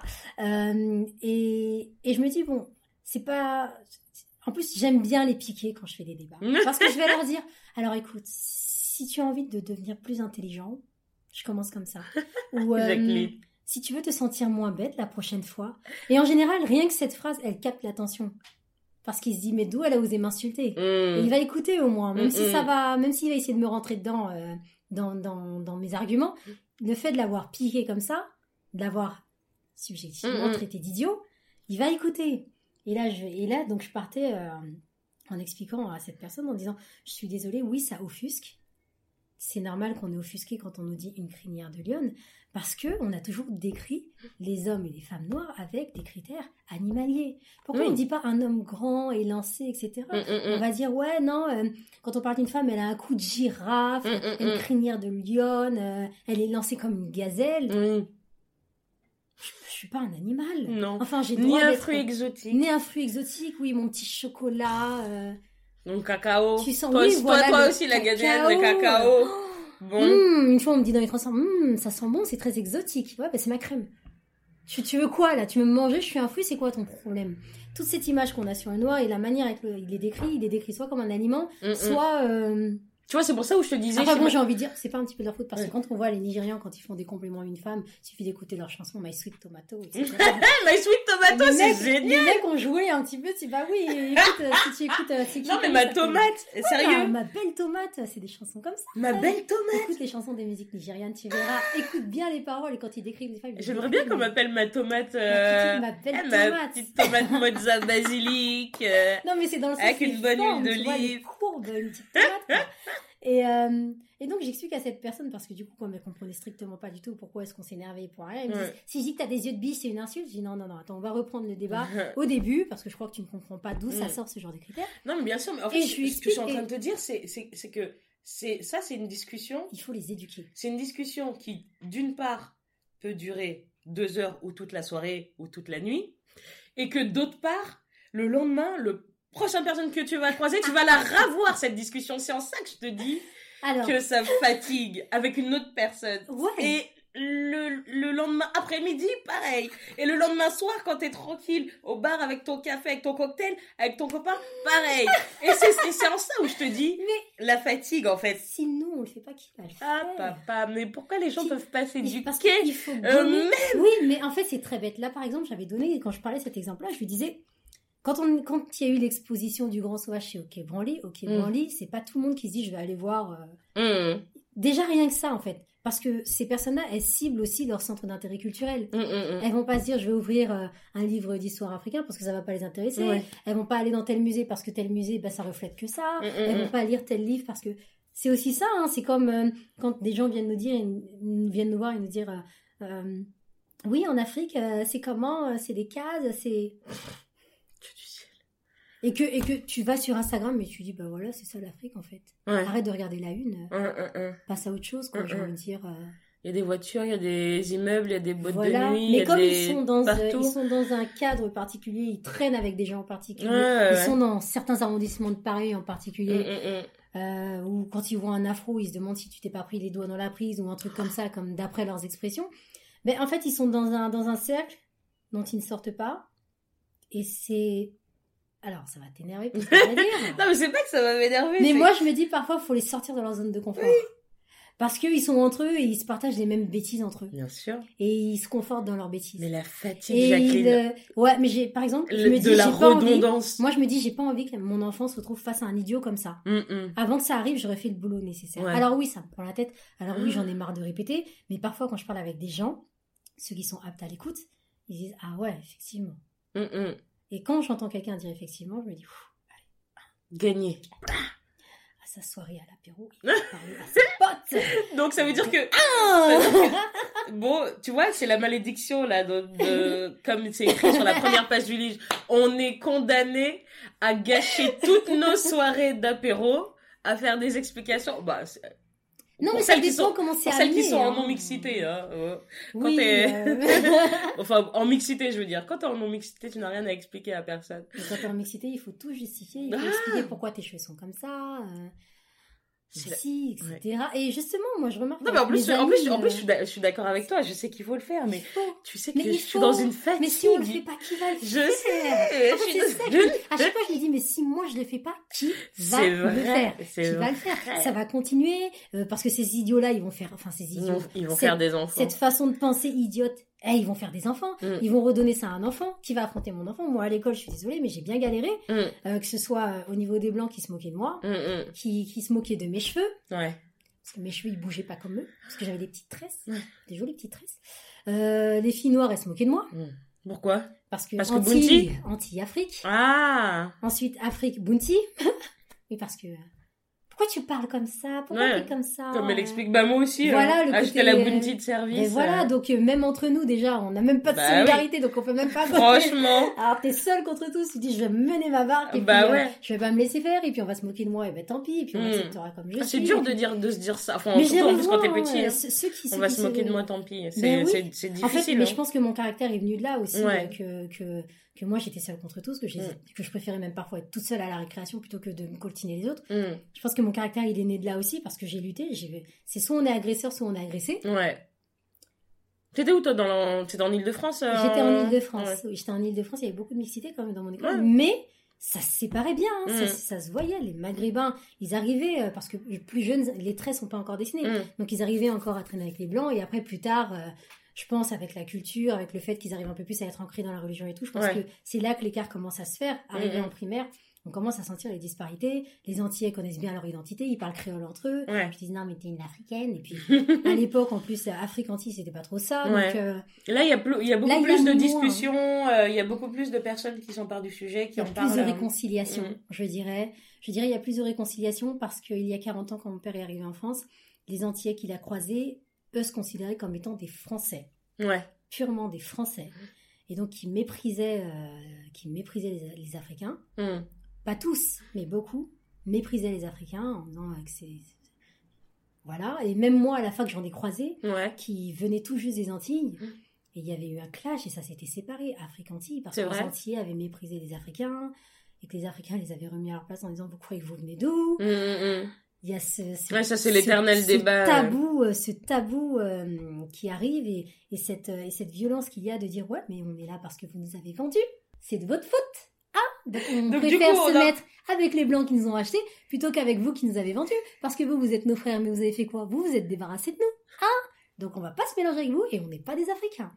Voilà, donc il y a ça. Mais aujourd'hui, on voit qu'il y a la réconciliation parce que déjà, il y a le boom de l'Afrique. On- les clichés sont cassés sur l'Afrique, sur l'image que ça représente, de, de l'enfant maigre avec la mouche euh, devant son œil, Ouais, là, ouais, ouais, ouais. de- de- du super blanc qui arrive en Afrique pour le sauver, pour lui Mm. ramener des sacs de riz, etc. Il y a tout ça qui se casse parce que on- parce qu'Internet est en train de montrer la réalité, parce que les gens voyagent et ils ont ils ont conscience que c'est pas forcément euh, c'est pas forcément aussi, parce qu'aujourd'hui tu ne peux plus ne pas être informé aussi. C'est pour ça que je suis pas très indulgente avec les gens, c'est parce que je me dis que si tu veux pas, c'est aussi que tu veux pas oui, savoir parce quelque part aussi. case. Par exemple, nous, on a cette affluence purement afro. On Oui. écoute de l'afrobeat, on lit des auteurs africains, on, Mm. on porte du pagne, euh, tout ça, alors que eux, bah, c'est pas leur centre d'intérêt. Mm, mm, mm. Je, je me souviens, euh, bah, je confectionne parfois des, des petites choses en pagne, comme mon petit sac à main. Ah, il est trop mignon, c'est toi qui l'as fait. Oui, c'est moi qui l'ai Eh et je me souviens que j'avais mon, mon kiné qui, qui se moquait tout le temps de moi parce que euh, parfois on discutait un petit peu, il me demandait sur mes origines et tout, sur mes, mes centres d'intérêt et tout. Et, euh, et je disais oui, je confectionne un petit peu des nœuds de papillon euh, en pagne. Il voulait voir un petit peu ce que c'était. Il me dit Ah, ah, ça doit être trop bien. Ah mais c'est génial. Ah mais j'en veux un parce que ça, il y aura personne qui l'aura à mes soirées. voilà, c'était des petits trucs comme Ouais. ça. Et, et c'est de l'échange, et c'est du Ouais. partage, et c'est du partage culturel aussi. Parce que lui, c'est un Français de France Mm. qui traîne avec De euh, souche. son- de souche qui est marié avec une Versaillaise, euh, donc ils sont entre eux dans leur petit cocon et tout. Et donc en fait, euh, le, ton petit nœud en wax, c'est le seul lien qu'il C'est le aura seul jamais avec la a- noirie. Voilà, qu'il a pu avoir avec l'Afrique. Et au moins, il pourra dire oui, mais j'avais, j'avais euh, une de mes patientes qui était africaine. Non, mais elle était très bien et tout. Elle était... pas- Parce que moi, je me rends compte parfois que euh, certains blancs me disent c'est bizarre que tu parles comme ça pour une noire. Mais tout le monde m'a dit Et là ça je me toute dis ma vie. mais qu'est-ce que ça veut dire? Mais ça veut dire que c'est raciste. Ben oui voilà exactement. Ça veut dire mais- que t'es supposé parce que- soit parler en mode wesh, mais moi, tu, tu, tu le vois. En plus, des potes et tout, genre, tu vois, je vais être là, je vais te dire, euh, je vais te dire une phrase, machin, et ils vont euh, vouloir m'im- m'imiter, ils vont faire ouais, non, non, non. Alors que moi, tu vois, je t'ai fait une phrase comme ça, je dis ah ah, d'accord, donc on est amis, c'est ça. D'accord, ok, on va, ça va changer très très vite, mais tu renvoies, tu renvoies de fait par ta couleur Par ton image. cet imaginaire-là. Et donc en fait, toi, en arrivant et en parlant euh, normalement, ça tu viens heurter un truc. Voilà. donc la personne est choquée. En fait, ce que je disais à un moment, c'est que j'ai l'impression qu'on arrive avec, avec un compteur et qu'à chaque fois qu'il se rend compte qu'on est l'inverse de ce qu'il pense, on gagne des points. Oh mon Dieu. On gagne des points ou on perd des points. Alors au début, quand t'arrives, t'es noir. Non mais euh, c'est pas c'est- on, c'est- tous les noirs et qui gagnent ou qui perdent en fonction de ce que tu fais. Non, sur- surtout plus facilement qui perdent que qui qui perdent, gagnent. Parce que du coup, on, on est beaucoup plus sévère avec nous. Bah oui. On nous pardonne moins des erreurs. Euh, S'il y a un pépin quelque part, on va pas dire euh, c'est parce qu'elle est maladroite. On va dire non, c'est parce qu'elle est noire. Oui. On va pas dire c'est parce qu'elle a mal compris. On va dire non, c'est parce qu'elle est noire. Voilà, c'est tout de suite euh, T'es obligé de mettre un point d'honneur à arriver à moins 5 pour pas qu'on dise que. que les noirs sont toujours en Voilà. retard. En fait, on se bat contre ces clichés qu'on a. euh, voilà. Quand, avant, avant même qu'on arrive, avant même que la personne connaisse notre nom et notre Ouais. prénom, elle s'est déjà fait tout un panel sur nous. Oui. C'est-à-dire que moi, quand je suis arrivée, ben, à un moment, j'avais travaillé dans une entreprise où il y avait euh, que des gens du 14e, du 15e et euh, du 7e arrondissement de Paris. Mhm. Donc j'étais face à eux, moi, la banlieusarde du 95. Mhm. Donc j'arrive. euh, Alors on me voit manger parce que parfois j'aimais bien ramener des plats, des plats du Cana. C'est quoi ce que tu manges? C'est de l'igname. Et c'est quoi l'igname? Alors comment t'expliquer? Alors goûte. Je faisais goûter, clairement je faisais goûter. Ah mais c'est bon. et ça vient d'où? Ça vient du Ghana, ça pousse comment? Et justement, j'en profitais pour parler un petit peu de mes origines, de- du pourquoi, du comment. Mm, Oui, parce que là, on t'aborde on euh, gentiment, gentiment, avec respect en aussi, fait. C'est tu la vois. curiosité oui. qui faisait qu'il se posait des questions, qui Mm. venait. Et, et justement, je disais, ça a été, pour moi, ça a été très bénéfique parce qu'il oui. y avait énormément de clichés. Mm. Et, euh, et je me battais tout le temps. Euh, mais c'était marrant. hein. Je me souviens une fois, j'avais un collègue qui me dit Je veux aller en- au Cap Vert. C'est comment le Cap Vert? Bah. Je lui dis Moi, Qu'est-ce que j'en sais moi, je vais aller en Scandinavie. C'est comment la Scandinavie? Il me dit Bah, je sais pas. Je dis Bah, moi non plus. on fait quoi? Parce que Maintenant, on fait quoi? Et ensuite, je recommence mon grand cours. L'Afrique, tu sais, ça n'est pas un pays. C'est un énorme continent. Il y a Avec 57 plusieurs pays. Chaque pays ont des cultures et même au sein même d'un pays, il y a différentes langues, il y a différentes cultures. Au Ghana, il y a 37 langues différentes, enfin 37, dialectes. 37 Oh. 37 dialectes, ben oui, parce qu'il y a énormément Bah de flux migratoires qui Oui, arrivent. oui, et oui. Chacun apporte un petit peu, chacun remixe un petit peu la langue à sa manière. Si on n'a pas les mêmes coutumes Mm, euh, mm, mm. d'une région à Bah, tout ça, en partant des, avec tous les mélanges qu'il y a eu avec les guerres, euh, avec les guerres les échanges de les migrations- peuples. euh, oui, même les migrations aussi. hein. joué, euh, Il y a tout ça. On peut voir des, des Ghanéens qui parlent, qui parlent très bien le tui, euh, qui, qui ont une mère noire et qui sont très clairs de peau. Parce Mm, que mm. les gènes descendent au bout d'un moment. Bah il, y a, oui. la Sierra Leone qui est passée, il y a le Ouais. Portugal, voilà, il y a les, il y a les Libanais qui étaient passés. euh, Tout ça, C'est vrai, il y a eu le Liban aussi. il y a eu des, il y a eu des métissages. Mm.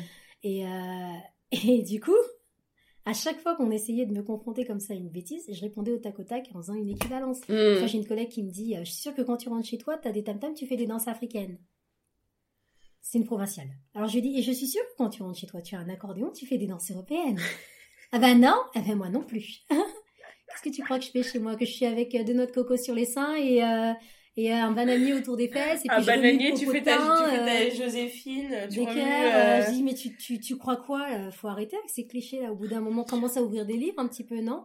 Tu mais qui- déjà euh, même de même en Afrique qui euh, même euh, sans parler de du 95 qui en Afrique rentre chez lui et prend son tam tam déjà de base? Il fait des danses africaines. et fait des danses africaines Et j'ai dit et en plus de ça, je te rappelle comme que l'Afrique c'est un continent, c'est pas un pays. Donc on fait pas des danses africaines. Chaque danse a, a- a une origine, a une définition en particulier. Mais Tu, tu, tu- mais qu'est-ce Et que tu ça, me en fait, racontes? Qu'est-ce qui se passe quand c'est la 67e fois dans le mois que tu le dis C'est ça que je te dis. C'est ça. La manière avec laquelle je vais la répondre à cette personne, elle va plus le refaire. Parce qu'elle va se sentir tellement idiote. Elle va plus le refaire. Mais vraiment, elle va plus le refaire. Elle, je sais qu'elle, elle, elle sortait parfois des clichés un petit peu Ouais. idiots sur l'Afrique. Parce qu'elle venait d'un village en province, je sais pas où. Mm. Mais euh, La province, c'est dur. Et les Noirs qui sont perdus là-bas, qu'elle c'est s'est prise, elle a plus jamais recommencé. hein. Ouais, Ça, ça a mis fin à toutes ces idioties sur l'Afrique. ouais, tant C'était mieux. terminé. Elle savait faire la différence entre ma collègue camerounaise et moi la ghanéenne. à la fin, Sérieux? réglé. Ah bah oui. Alors Mais il y a un moment elle est où chapeau, euh, hein. il y a un moment où il faut y aller quoi. C'est Ouais, que- ouais. Parce que je me dis mais c'est pas possible, elle me sort cette connerie là, elle va la sortir à un autre, mais quelqu'un Oui. va la tarter en fait. Limite c'est pour c'est pour son bien. Là, je suis en son train de la protéger parce que C'est pour que c'est pour pas que quelqu'un la gifle dans quelques semaines Bah ou dans oui. quelques mois. Et en plus, je lui dis, et par contre, moi, je prends la patience de te répondre calmement, mais ne dis plus jamais ce genre de bêtises devant quelqu'un d'autre. Parce que la personne ne peut pas ré- répondre de la même manière. Tu nous réduis au stade animal, euh, c'est Mm. pas quoi. Mm, mm. Danser des danses africaines avec un tam-tam, de- qu'est-ce que ça veut dire ça? Et elle m'a sorti ça, c'était quoi? C'était il y a 4 ans quand même. Ouais. Il y a 4 ans. En mode euh, blague. euh. Ouais, mais elle avait, elle avait dit ça, elle avait pas compris que c'était violent ce qu'elle Ouais, avait sorti ouais. de sa bouche. Et moi, je me dis, mais si euh, il y a 4 ans, quelqu'un est capable de sortir une bêtise pareille, si demain j'ai un enfant et qu'on lui sort ça, mais Mais les enfants, ils sont pas. euh, les enfants sont violents. Bah oui, les Parce déjà, que c'est des éponges, ils récupèrent exactement ré- tout ce voilà. que les parents disent. tout ce que les tout ce que les parents disent, ouais. En maternelle, j'avais des amis euh, blancs. Quand c'était les anniversaires, je recevais pas les cartes d'invitation.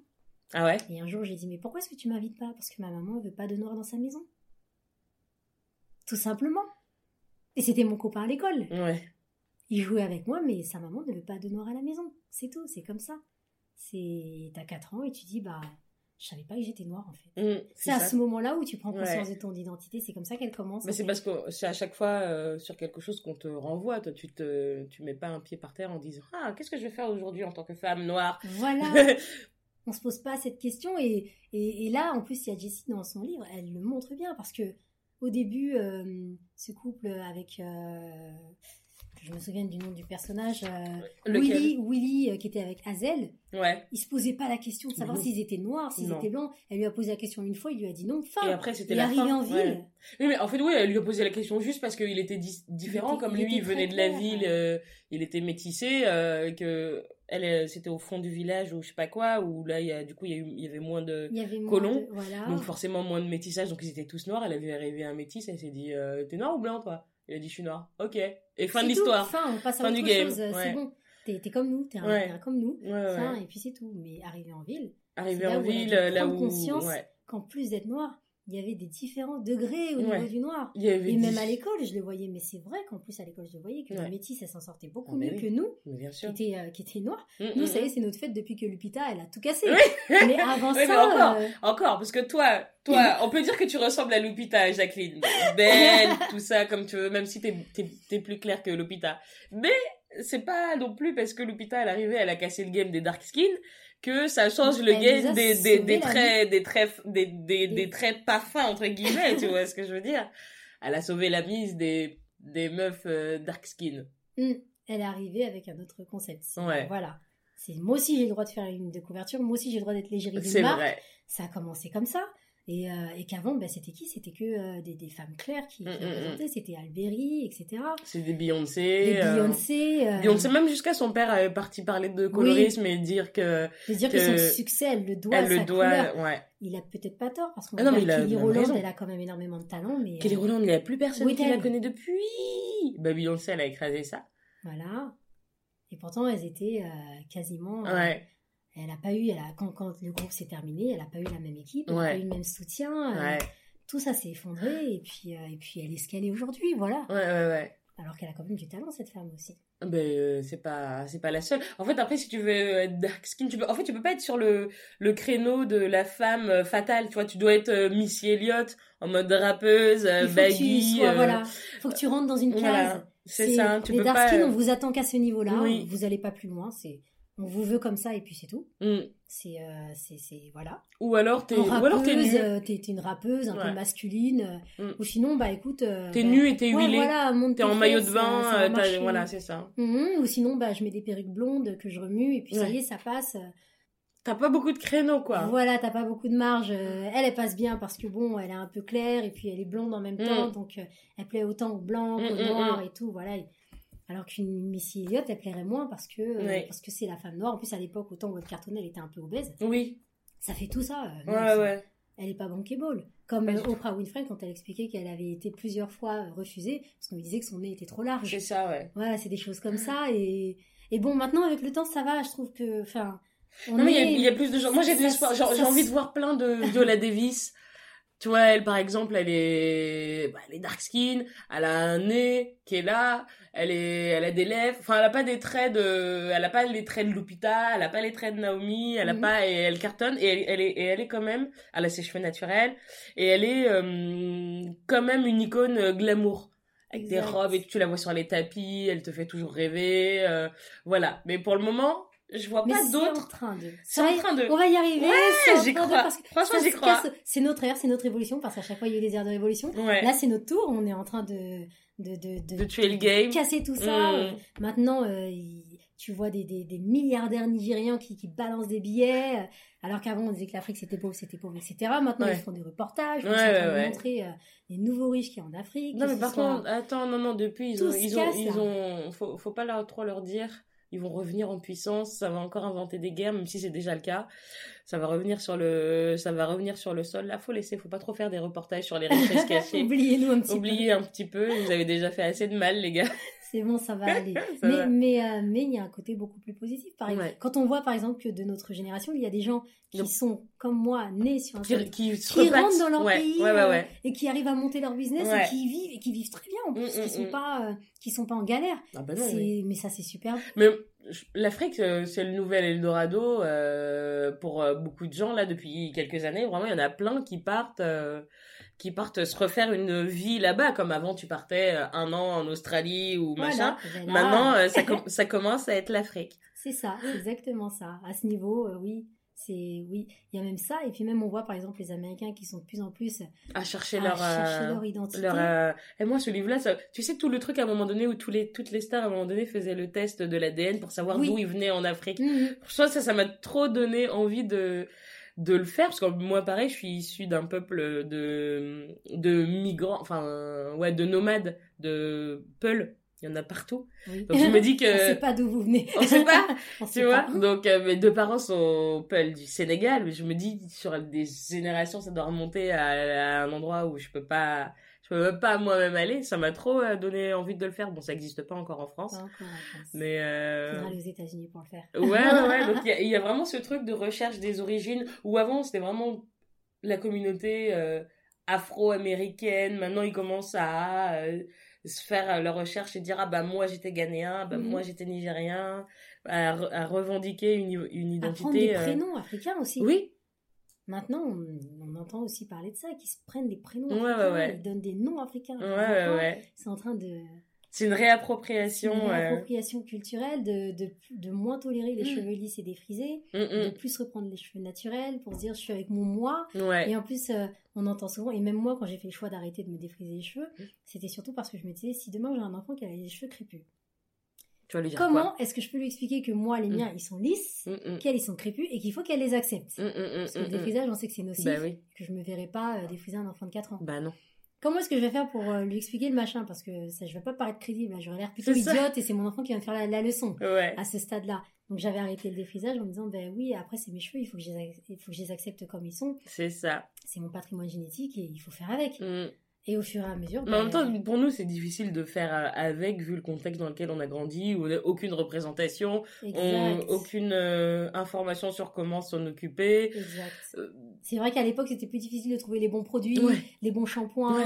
euh, Même, nos mères, même, elles- même l'information. elles avaient abandonné. Même l'information. Bah, ils avaient abandonné. Elles avaient abandonné, elles se disaient, mais sûr. oui, mais il n'y a pas ce qu'il faut, donc les cheveux, ils sont super secs, ils Bah sont oui. à coiffer. C'est les cheveux qui sont pas bien et c'est pas, euh, tu Ouais. vois, en fait, euh, c'était, c'était ça, quoi. Le problème, c'était les cheveux et c'était pas la manière de s'en occuper, ni les produits, la, la disponibilité des produits ou des informations. C'était pas forcément les coiffures qui, parce que faire des antennes de fil, aller à l'école avec, c'était pas trop ça. Eh, franchement, à eh, à l'époque, c'était la honte de ma vie, mais là, j'aimerais trop euh, de me faire refaire les, antennes les et cacapoules, là, comme Ouais, ils disent.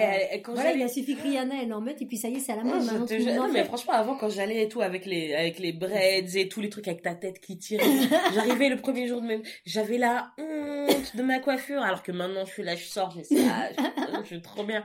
Mais je me souviens de la honte cuisante, parce que c'est vraiment la honte, ces cheveux-là, à l'époque. C'était ça, avec mes couettes. comme ça. Je me souviens que mes camarades tiraient sur mes couettes. Et Oh. ma mère me faisait deux couettes comme ça, parce que ça allait plus vite. Hein, et mes camarades tiraient dessus, on m'appelait le bélier. Oh. Pourquoi tes cheveux ils bougent pas? On m'avait défait mes couettes, on me disait ah tes cheveux sont dégueulasses. Ah c'était ça. Alors qu'aujourd'hui on voit des petites filles qui limite elles-mêmes elles font des tutos. Mais oui. Je suis waouh ça a changé ça y est on y, est. il y a, il y a le livre euh, il y a euh, Laura euh, Safou qui avait écrit le livre du du premier podcast dont on a parlé à main nue qui a écrit un livre pour un enfant qui s'appelle comme un million de papillons noirs oh. et qui parle de ça. Euh, c'est pour aider les petites filles noires à accepter leurs cheveux, crépus. Bon, là, il est en rupture de stock. Moi, je l'ai acheté euh, pour, ma nièce. Ouais, ouais, ce sera pour la prochaine. Mais, tu vois, du coup, euh, ça, c'est des trucs, euh, on n'avait pas, quoi. On aurait eu ça à l'époque. Et tu vois, tu vois, enfin, les dessins sont très beaux. Il y a plein de textures de cheveux différents. Elle voit plein de femmes noires différentes de sa famille avec des cheveux différents qui lui expliquent. Elle les voit s'en occuper. Elle-même apprend à s'en occuper. voilà, tu vois, tu as des exemples positifs pas des trucs euh, qui, qui, cassent euh, toutes ces tous ces mauvais a priori qu'on avait sur les cheveux. Ouais, Quand je me souviens que je voulais arrêter le défrisage, je me disais tu n'y arriveras jamais. Mmh. Mais tu sais pas, attends, euh, les cheveux des noirs, comment c'est? Mmh, En plus moi j'ai un 4C donc on me dit non mais tu n'y arriveras jamais. Moi j'ai des, des... Quand, quand, mes cheveux ils sont pas étirés, on voit mmh. même pas où, se termine la boucle. on sait où elle, on sait même pas où elle commence, on sait pas où elle se termine, ça tac. Ouais, c'est genre Ouais, voilà. Le petit buisson bien serré et ah, tout. Bien, voilà. Et, euh, et on disait, non, mais tu vas jamais y arriver.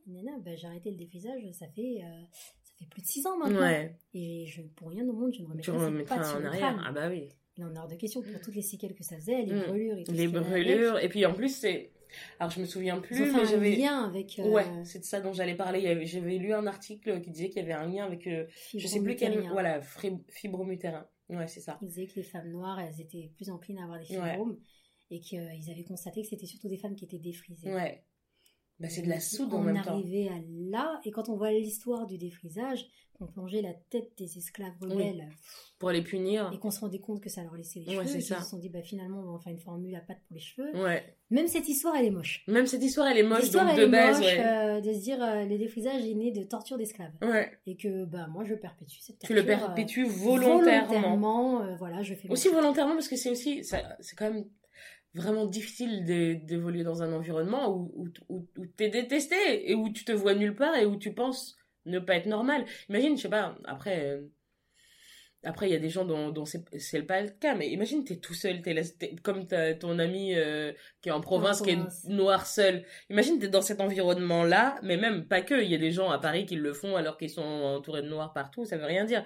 Mais en fait, tu n'as aucune image positive, valorisante de la femme noire. T'essayes de, de ressembler à ce que tu vois partout, dans les pubs, dans les, dans les métros, dans les... Enfin, hier, je rigolais, je prenais le métro, je vois une, je vois une affiche pour euh, une publicité pour euh, pour des services d'aide à la personne, femme de ménage, tout ça, machin, avec des photos. Je suppose que ça devait être une noire qui était en Non Mais même pas ça, je même, même les photos, c'était des, c'était des femmes et des hommes blancs. Je dis, mais, mais même là, en fait, vous montrez pas, même là, vous montrez pas des noirs, en fait. C'est-à-dire on peut en avoir non, Mais c'est, non, c'est, pas, non, mais c'est même pas ça. C'est-à-dire que c'est qui C'est qui les femmes de ménage? C'est qui les agents d'entretien? C'est la blonde, là, qui est sur la, sur la fiche. C'est-à-dire que même dans les trucs comme ça, on va, on va pas mettre un noir, alors que on sait très bien qui fait le ménage. On sait bien qui... On va nous voir représenter, mais dans d'autres choses, comme, euh... Non, mais ça m'a fait, ça m'a fait rire, quoi. Je me suis dit, tu, tu ne te vois nulle part. Non, non. Jusqu'à récemment, tu n'existais pas. Donc, en fait, c'est normal. T'arrives, tu prends ton défrisage, t'essayes de t'éclaircir la peau, enfin c'est normal. Non, c'est pas normal, mais c'est c'est une, une conséquence logique de l'environnement dans lequel tu baignes et qui te et qui t'oppresse quoi. Tu as envie, as envie de te sentir euh, apprécié, euh, euh, parmi les autres. Tu veux rentrer dans le moule, mais tu n'y rentreras jamais. Non. Donc euh, mais ça tu le comprends, en fait, tu le comprends tard dans ta tête tu te dis quoi que je fasse, ça passe pas. Donc mm. au bout d'un moment, bah je vais m'accepter comme bah je oui. suis. Que je défrise mes cheveux on va me dire ah, t'es trop noir. Mm. Euh, j'ai eu de la chance, moi j'ai pas touché à l'hydroquinone quand j'étais jeune.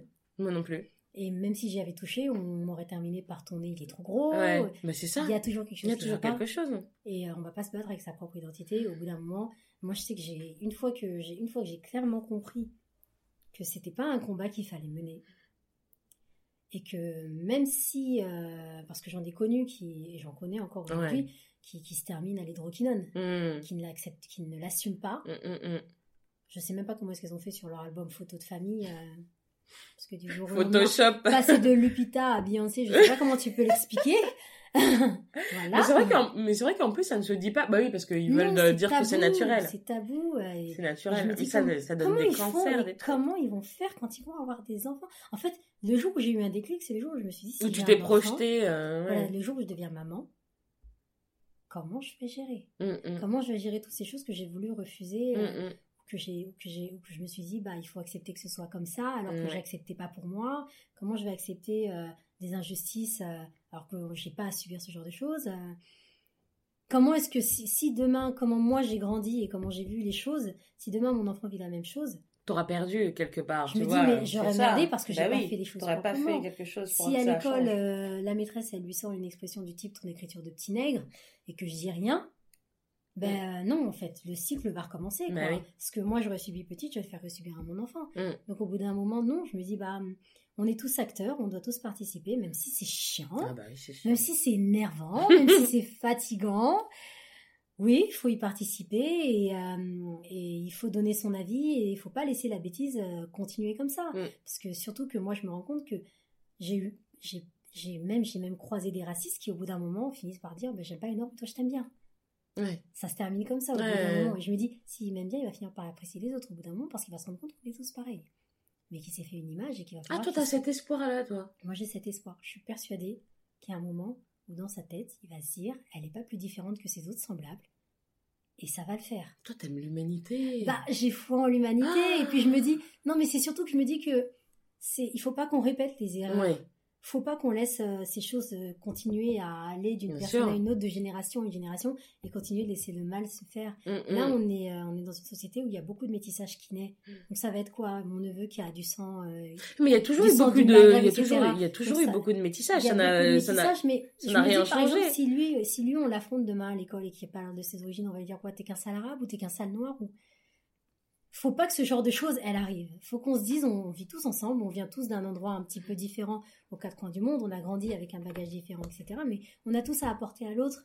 Quand on voit par exemple euh, aujourd'hui quand ils parlent du retour au bio, etc., et qu'ils disent oui, on s'est inspiré de l'agriculture de tel pays, etc., on a récupéré comme eux euh, tel insecte qui mange tel insecte qui mmh. euh, mange nos plantes et tout, ils font quoi? Ils sont allés regarder dans les autres pays ce qui se passait. Donc au lieu de se taper dessus en disant ben, bah, les, pays, les, pays pauvres qui, n'ont qui n'ont pas de thunes pour acheter de toute façon des pesticides et qui donc euh, se cantonnent aux moyens naturels qui marchent euh, mille fois mieux. Et qui mangent plus sainement et qui ont moins de maladies qui sont liées à l'alimentation, bah qui ont d'autres maladies malheureusement euh, dues, à l'hygiène et toutes ces choses-là, mais dans leur alimentation, bah, c'est beaucoup plus sain que ce que nous on mange par exemple en Chacun doit apprendre de chacun. Là, aujourd'hui, on regarde l'agriculture bio, etc. Manger plus sain. On entend parler bah, de graines de chia, des choses comme ça. Alors qu'il y a quelques années, on en entendait Le pas fonio, tout ça, on en parle au final, on est tous gagnants à mm. se partager les choses les unes les autres et tout. On a des choses à, on, est plus censé vivre ensemble que se battre les uns contre les autres en mm. fait. Et on n'y gagne rien à se séparer les uns les autres. Et parfois même quand je vois des racistes qui sont butés et qui veulent pas comprendre, je leur souhaite juste que leur descendance soit étrangère. Mais non. servira de leçon. Mais, non. Parce qu'il y a un moment tu peux pas, où ils tu peux pas, le choix. Mais attends, tu peux ils auront en face d'eux ce qu'ils veulent pas voir et ce sera oui, fait pour eux. En face d'eux, mais... choix. Et la personne qui sera en face, ça veut dire que tu lui souhaites de vivre une vie de malheur comme ça face à des parents racistes. Forcément, je me dis qu'au bout d'un moment, il va finir par céder. T'es sérieux, toi? tu veux eh, tu vas, tu vas gâcher la vie. Tu veux hein? gâcher la vie de l'enfant qui va naître dans cette famille pour faire une leçon aux parents. Parce que je me dis que si moi j'arrive à parler à des gens qui peuvent même pas avoir un noir en photo. Je mm. me souviens d'une voisine qui nous avait agressé quand, quand, on était tout petit, qui était venue chez nous et qui nous avait insulté de macaque. Mais pourquoi elle habite dans le 95, 15, celle-là, donc dans ce cas? Ah, Je sais pas d'où venait cette femme, mais bon, elle, nous avait insulté de macaque. Euh, il y avait eu une dispute et ils s'en sont pris à mon frère et ils nous avaient insulté de singe de macaque. Cette femme, elle m'aimait tellement que quand elle a déménagé, elle m'a demandé mon adresse mail c'est dire à quel point son cerveau il avait migré. Non mais c'est parce que toi c'est possible. Je me dis que si moi j'y arrive, pourquoi les autres n'y Non mais c'est parce que toi, toi, tu es une descendante tu es une descendante de la royauté Caricari. c'est tout. Toi c'est ta mission de convertir les peuples. Moi je suis du bas peuple, je suis des, je suis des, des nomades. Nous on est des bergers, on a des chefs. Mais alors attends, j'ai le nom de famille mais rien n'est dit que c'est vraiment mon descendant, c'est vraiment mon ascendant plutôt. Tu es Caricari. Euh... c'est pas d'où ça vient, de quel roi oh mais toi voilà, toi, c'est ta, mission de convertir les foules par milliers. Moi, ma mission, elle est plus terre à terre que ça. C'est de gifler les insolents. Parce que j'en ai marre. je veux pas en arriver à là parce que je veux pas leur donner. je comprends. Je veux pas leur donner le pouvoir Raison de dire que t'es vraiment ce que t'es, Oui, que t'es vraiment vrai. une noire sauvage, qui est pas éduquée, qui mange la bouche ouverte, qui parle fort, etc. Je veux pas leur donner, je veux pas leur donner l'occasion de se dire, elle est vraiment comme ça. Au contraire, j'ai envie qu'ils se disent, ah, effectivement, je me suis trompée. Et rien que ça, ah, ça me, Mm. ça me, ah, voilà, Mm. j'ai le petit sourire qui va avec et victoire, tiens. Princesse Jackie. Je pensais que les Noirs on était comme ça, bah on n'est pas comme ça. Alors à chaque fois on me sort ci, on me sort ça, et bah non, pas du tout, bah non. Et puis je suis française de deuxième génération, déjà mes parents sont français. Hum, Moi aussi. Ah, gna, gna, bah oui, bah, mon Mhm. père il est arrivé ici, il avait plus de 40 ans, je pense qu'au bout d'un moment, euh, quand t'as 70 ans, euh, t'as vécu plus de ton temps dans un pays français euh, que Bah dans oui. un pays ghanéen, je pense que t'es français. hein. Ouais, Même ouais, si tu veux pas l'accepter, il est français. Il, a, il a travaillé en France, il a cotisé en France, euh, sa retraite il est en France. Tu veux, tu veux pas, c'est comme ça. Il est Et français. mes Bah, enfants il est ils les sont deux. français de troisième génération. Et bah ouais. Et vous allez faire quoi? Vous allez faire On est quoi là. Mais personne va partir. Ben voilà. Alors rentre chez toi, ben chez moi c'est malheureusement pour toi, c'est chez moi aussi. Tu n'as pas le choix. Je vais rester ici. Voilà, donc euh, c'est comme ça. Et, et non, mais mais non, mais je pense que c'est important. Ouais. C'est pas facile. Non, je suis d'accord. C'est chiant, c'est énervant. Je suis d'accord, je suis entièrement d'accord. Parce que parfois j'en ai marre. Parfois je discute avec des gens. Après je me dis, ce serait de continuer d'argumenter parce que tu vois bien que la personne elle a même pas de base, elle a même pas le fond, elle a même pas le socle sur lequel commencer. Ouais, ouais. Tu peux Moi, il m'est déjà, déjà arrivé d'abandonner des Mm, débats. hein, quand je vois une antillaise qui chante Hakuna Matata parce qu'elle voit mon afro, je me dis, bah, il n'y a pas de base en fait. Donc, cette personne, je vais pas essayer de lui parler. Je vais pas essayer de discuter avec Mais elle. après, parce ça, que c'est aussi. Elle vient de trop loin dans Non, sa mais bêtise. C'est pas qu'elle c'est pas qu'elle vient de trop loin. Après, c'est peut-être aussi des trucs de racisme intériorisé ou alors de de hum, le fait de monter, tu sais, les minorités les uns entre les autres pour pas que tu vois euh, en Oui, fait où si est veut, le vrai mais problème. en apparence, elle est noire. Oui. Donc, euh, Ah, mais le en, ou pas. en apparence, euh, c'est pas que, tu vois. hum. Voilà. Donc, ce genre, de- ben, par exemple, ce genre de personne, je ne vais pas discuter avec Hum. parce que ça ne servira à rien. y a Alors que au contraire, alors que je pense que ce sera peut-être même plus euh, euh, utile de discuter avec elle parce qu'elle sera peut-être plus apte à, à ouvrir les yeux parce que si elle qui est noire euh, te fait quelque chose comme ça, c'est que je sais pas ce qu'elle a vécu, mais peut-être qu'elle doit être dans un truc de détestation où elle assume pas son histoire ou, Ouais. ou quoi que ce soit. Peut-être que elle, ce sera beaucoup plus euh, utile entre guillemets de lui faire euh, de lui faire ouvrir les yeux que à euh, Marie Charlotte euh, qui te parle de tam tam, tu vois. euh. Marie-Charlotte, peut-être qu'un jour, elle voudra aller en Afrique en vacances. Parce Mais- que, vu ce qu'elle en aura appris et tout, elle aura, elle aura, elle aura au moins. Bah ta collègue antillaise aussi. Alors là, non, parce que, parce que, parce que, hum, quand je vois par exemple Marie-Alice, comme tu dirais, et que je lui parle et que je lui parle à la base de l'histoire et tout ce qui va avec, elle, elle comprend et elle commence un petit peu au fur et à mesure à s'intéresser. Mais quand j'ai affaire à quelqu'un qui me dit Hakuna Matata et qui me dit Vous nous avez vendu, vous nous avez vendu, il va pas y avoir de débat possible. Mm, mm, Parce mm. qu'il y a une haine qui est tellement ancrée dans ces chaînes, je dirais que ça, ça, ça c'est une haine qui, qui est même génétique, elle va la refiler à ses enfants. Il n'y a pas de socle sur lequel. euh, le, le, il faut une fondation solide Oui. pour commencer. Si la fondation elle est pas solide, mes paroles elles vont partir dans le vide. Non, mais Elles que- auront, elles auront aucun sens pour cette personne Mais oui, parce, mais que, parce que ça Pourquoi tu pars du principe que ça- que l'autre tu peux la changer mais parce qu'elle n'a pas la haine elle, elle a de l'ignorance. Hein. Quand quelqu'un a de l'ignorance à côté de quelqu'un qui a de la haine, la haine elle l'a fondée sur quelque chose. Ouais. L'ignorance elle le base sur euh, sur des on-dit. Et tu penses que la haine, Et tu donc, peux pas la dis- désamorcer La haine, hmm, je suis pas armée pour. Ouais. Personnellement, je suis pas armée pour Ouais. parce qu'au bout d'un moment, quand ça nous revient dans la face, Bah euh, c'est dur à, à c'est plus dur Ouais. euh, qu'un ignorant. euh, Oui, c'est de la bêtise. C'est de la bêtise et tu te dis bon, je vais t'aider et je te rends service quand même. Mais quand on a affaire à quelqu'un qui est haineux et qui n'a même pas envie d'écouter ce qu'on a à dire et qui va vouloir volontairement nous faire du mal pour qu'on se la, pour qu'on se taise, Hum, hum, c'est beaucoup plus violent et c'est pas le genre de personne avec qui j'ai envie de débattre. Ouais, je comprends. Parce que c'est ça, on va, on va pas, on va pas y gagner. en Mm, fait. mm, C'est- mm. Ça va mal se terminer. Parce qu'on va, on va gratter dans les tréfonds de là où elle a eu, où elle a eu sa haine. Et au final, euh, ça va- toi, en plus, voilà. comme tu portes le poids de tous les rois à Chantilly. Ça y est, c'est officiel, je suis princesse. ah bah oui, oui, oui. Non, mais là, on va partir de trop loin parce que s'il va, s'il aurait fallu débattre avec elle, il aurait fallu lui expliquer qu'elle a des origines africaines. Mm. Et elle, dans son, dans sa façon de penser, vu la haine qu'elle avait de l'Africain, à mon avis, ça doit être parce qu'on lui a appris que Mm. l'Africain l'a vendu aux Blancs. Donc ensuite, elle va dire non, moi je suis désolée, je n'ai pas à avoir des origines avec des gens qui nous ont vendus et qui nous Mm, ont mm, été mm. esclavages, alors que les Blancs nous ont mieux traités. C'est un petit peu le syndrome de Stockholm. Mm. Voilà. Et ça va être son fin, en Mm. fait, de vouloir Mm. raisonner en lui faisant comprendre qu'elle Mm, n'est mm. pas. Ce serait, en fait, ce serait, ce serait violent parce que ce serait violent aussi pour elle de lui faire comprendre qu'elle n'est pas au bon endroit non plus, Oui. qu'elle se place pas du bon côté. Alors qu'elle se sent elle se sent nulle part bien en fait. Elle a pas justement tu vois le fait de se sentir nulle, nulle, part, bien, eux aussi ils sont arrachés. Ils, ont une histoire qui est, qui, est, qui, est, particulière. Ils ont eu aussi beaucoup de brassage euh, au niveau du métissage parce qu'on dit que les Antillais sont moitié africains moitié blancs mais pas que. il y a beaucoup plus que ça. il y, a, il y a les boat people qui sont arrivés aussi aux Antilles. Il y a eu les Amérindiens qui étaient là en premier. Mm, les Indiens il y a enfin il y a beaucoup beaucoup beaucoup beaucoup trop d'origines qui fait qu'on ne peut pas les réduire en disant vous êtes moitié africain moitié Mm. noir, parce que déjà tout le monde ne se reconnaît pas dans cette identité, mm, mm. dans les coutumes et tout ce qui va avec, et, même dans l'image qu'ils ont de l'Afrique, ils n'ont pas envie d'être attachés à ça.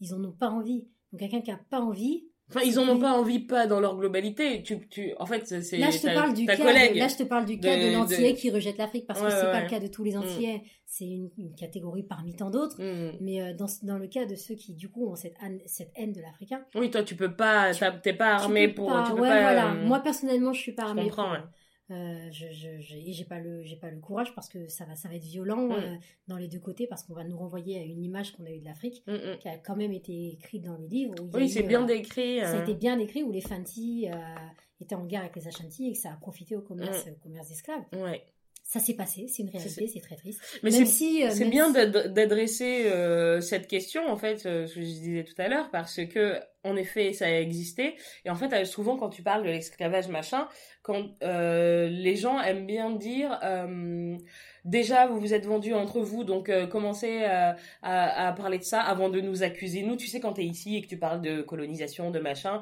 on aime bien te dire... te rappeler qu'à la base, ça a te rappeler qu'à la base, machin, ça a commencé... Mm. Non, ça n'a pas commencé... enfin, eux, ils te font comprendre que ça a commencé chez voilà, toi. Voilà, donc en fait, c'est une manière de fermer le débat. Donc ça, c'est un truc qu'on peut pas occulter et c'est bien que ce soit une personne aussi concernée qui mette les pieds dans le plat et qui parle de ça et qui décrive et qui aussi rappelle que c'était dans le cadre de euh, politique entre guillemets d'expansion, de guerre euh, tribale comme ça a été partout le cas. Et comme c'est encore, et comme c'est comme c'est encore le cas. Euh, comme on a eu au Rwanda, oui. où on a, on a bien divisé les foules et mm. ensuite on les a bien laissés se massacrer entre eux. Mm, mm, et voilà, et ça continue. Et ça fait partie de l'histoire de. continue dans d'autres pays encore c'est De l'humanité, mais c'est pas quelque chose à occulter. Hein. Diviser pour mieux régner, voilà. Donc, comment tuer la stabilité d'un pays qui était prospère à cette époque-là divisez-les et puis, euh, puis ensuite on s'arrangera avec les gagnants. Quand ils seront, tout... quand, ils seront tous morts, vous ramasserez euh, les miettes d'or. Euh. Exactement, quand ils seront fatigués ou mm. voilà, on ira voir. Affaiblis. On ira voir les gagnants et puis on mm, mm. s'arrangera avec eux parce qu'il y aura bien un moment où ils seront dépassés. Voilà, c'est les dessous de la guerre, c'est les dessous de l'esclavage dont on parle pas, on parle que de l'autre côté. Mais on parle pas des dessous de la guerre qui étaient euh, avant, il y avait des guerres tribales. Et tout oui, c'est ça. Oui, c'est ça, parce qu'ils sont arrivés, le pays n'était pas euh, en paix, euh, il n'était pas neutre, il y avait déjà une histoire, il y avait déjà des tribus, il y avait déjà mille langues, il y avait déjà des guerres de pouvoir, il y avait déjà des rois d'un côté de l'autre. De ci, de ça. plus d'un endroit que d'un autre. Voilà, hum, c'est le nord et le sud, c'est ça Non? C'est plus nord-sud? Non, tu sais pas. je vais pas faire la maline. Hein. D'accord, je sais pas. J'ai vu que dans le livre, il parlait du nord et du sud. Euh, euh, mais je, je, je, sais pas si je, sais pas qui est au nord, qui est au sud. Je vais pas je vais pas noter. Je suis pas très douée en géographie. que ce soit Afrique ou France, euh, voilà. je prends la carte. D'accord. oui. Donc voilà, mais il est donc oui, donc euh, si on peut résumer en tout cas par rapport au livre, je pense que non seulement nous en tant qu'enfants issus de l'immigration, on s'y retrouve aussi dans l'histoire, et aussi par rapport à, côté Marjorie du coup. Côté Marjorie, non parce que Marjorie elle est née au Ghana. Oui, non mais en fait euh, je, dirais en fait je dis côté Marjorie dans le sens où toute sa lignée euh, a vécu en Afrique.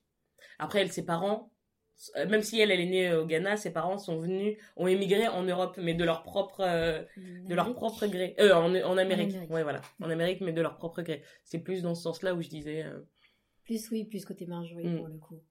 Moins les autres malheureux. ouais. Ça s'est quand même très mal terminé pour la lignée qui a atterri en, en, Amérique. Il n'y a eu aucun moyen de rattraper. Quoique, euh, j'ai pas terminé le livre, donc je sais pas pour le dernier personnage. Tu, tu le liras. De... D'accord. On fera, on fera un. On fera un... Ah non, j'allais dire un prologue, mais un prologue, c'est avant. On fera une postface. La vie de Jacqueline sur le dernier chapitre. Oui, parce que pour le coup, je pense que. Marcus. J'espère que ça se termine bien pour lui. Tu hein, verras. euh, mais pour le coup, quand on regarde, oui, il n'y en a pas un qui s'en est tiré de toute la lignée là. euh, Mais t'as pas terminé le livre, J'ai pas terminé le livre, pas. mais c'est vrai qu'ils s'en s'en sont pas bien tirés, les malheureux. Bon, après, il y a une partie qu'on a perdue aussi dans la nature, c'est tous les autres enfants de Kojo. Oui. On sait pas ce qu'ils sont Mais c'est ça, c'est ça aussi qui est intéressant parce que te- en fait, elle te raconte une histoire et en fait, il y a une autre branche qui fait que euh, ça pourrait être mille euh, autres histoires euh, différentes. Et t'es là, genre, bah, je veux bien les avoir aussi. Enfin, tu vois, Ouais, je Ce- veux ce bien, livre, je veux il- bien il- en partie 2, là, qu'elle nous parle des il autres. pourrait et y avoir qu'ils sont dix devenus. sagas en fait. Ça aurait pu. Exactement, euh, elle aurait pu faire un livre sur chacun des Mais personnages, ouais. tellement leur Ouais, histoire ouais, est riche. Ouais, ouais, ouais. Mm. C'était un livre magnifique, pour le coup. Ouais, si moi, je ouais. euh, Ah oui, je Et même recommande. si j'ai pas la même traduction. Je recommande. mais moi, je, mais j'ai, j'ai, c'est, je- je on a la même lirai, traduction. euh, Je pense que je le lirai en anglais pour Tu lis, tu lis bien en anglais, ça va? Ça peut aller. Ouais. Bah en fait, ça, moi j'arrive à lire, mais en fait c'est juste ça me saoule. Ma langue maternelle c'est le c'est le français. J'ai envie que le traducteur nous respecte quoi, tu vois, et que de pas m'obliger à faire des trucs de snob en plus. Ah, je lis, non, moi je lis en VO parce que je ne supporte pas euh, la VF. C'est pas que je supporte pas, c'est que c'est mal foutu, tu vois. Mm, Tu passes pour choix, une- t'es Tu obligé passes pour de- une snob à la con, mais moi je préférerais le lire en français et le kiffer en français, tu vois, au lieu d'être là et de et de chercher le. Alors alors ça veut dire quoi une semaine Attends, je vais regarder sur Google. Tu Mm. vois, t'es là à chaque paragraphe, t'as forcément au moins un mot que tu connais moins. euh, tu t'arrêtes, tu te dis qu'est-ce que ça veut dire. phrase, euh, Enfin, tu vois, une tournure de phrase machin qui où c'était moins naturel et c'est normal. Donc tu vois, on t'oblige, euh, t'oblige à des. pas entièrement le livre comme ça, pu le savourer. C'est ça, c'est ça, tout ça parce qu'Anne d'amour là, elle a eu la flemme, euh, on a, elle allait avoir son chèque dans tous les cas, donc elle a eu la flemme de faire une vraie traduction, bah soulance quoi. Ah, va merci On va faire une Jacqueline. pétition pour plus qu'elle écrive. Ouais, moi je, moi je la signe, je l'écris, je fais tout ce que vous voulez. Merci Jacqueline pour cette discussion très intéressante. Je euh, t'en prie, merci pour cette invitation. Voilà, Ben, j'espère que tu auras l'occasion de revenir euh, une fois prochaine. Je vais essayer de tenir mon rythme de un par mois. C'est pas simple, mais... C'est faisable, c'est faisable. mais ouais, grave, c'est faisable. Il y a plein de rats de bibliothèque euh, sur euh, les livres. euh, Ah bah oui, oui, oui. Non, non, quand je dis c'est faisable, c'est par rapport à mon emploi du temps à Ah, moi. d'accord. Mhm.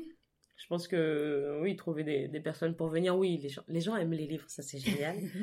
c'est un monde particulier, mais c'est vrai que c'est c'est toute une logistique à mettre en place et, et quand je suis là, je suis là, ah putain, on est déjà le 25, je dois enregistrer. Alors moi, c'était l'inverse. C'était Ah, j'ai pas terminé. Zut Bah, Tu vois, regarde quand même. Hein. ouais, mais non, mais ça va, t'es arrivé, euh, t'es arrivé sur la fin. euh, Mhm. t'as, tu t'as, t'as lu euh, le gros du Le livre. gros du livre. Bah, déjà, dès le début, je vois que Marcus, il aime pas l'eau. Je me suis dit, oh. Euh, tu vois, il parle de ça. C'est, euh, instinctif et il sait pas pourquoi, tu vois, il aime pas l'eau. Et après, euh, Mhm. on développe sur ce sujet. euh. C'est marrant parce que de la même manière, on a José. Non, pas Joséphine. Marjorie. Marjorie. Marjorie qui aime pas le feu quand elle voit son copain qui Mais oui. avec le briquet. Ouais, elle lui dit arrête, tout. Ouais, ouais, tu vois, c'est ça, c'est les. Alors que son père lui a jamais dit comment est-ce qu'il est sa Bah non, c'est ça. Tu vois, c'est les trucs qui sont transmis. automatiquement.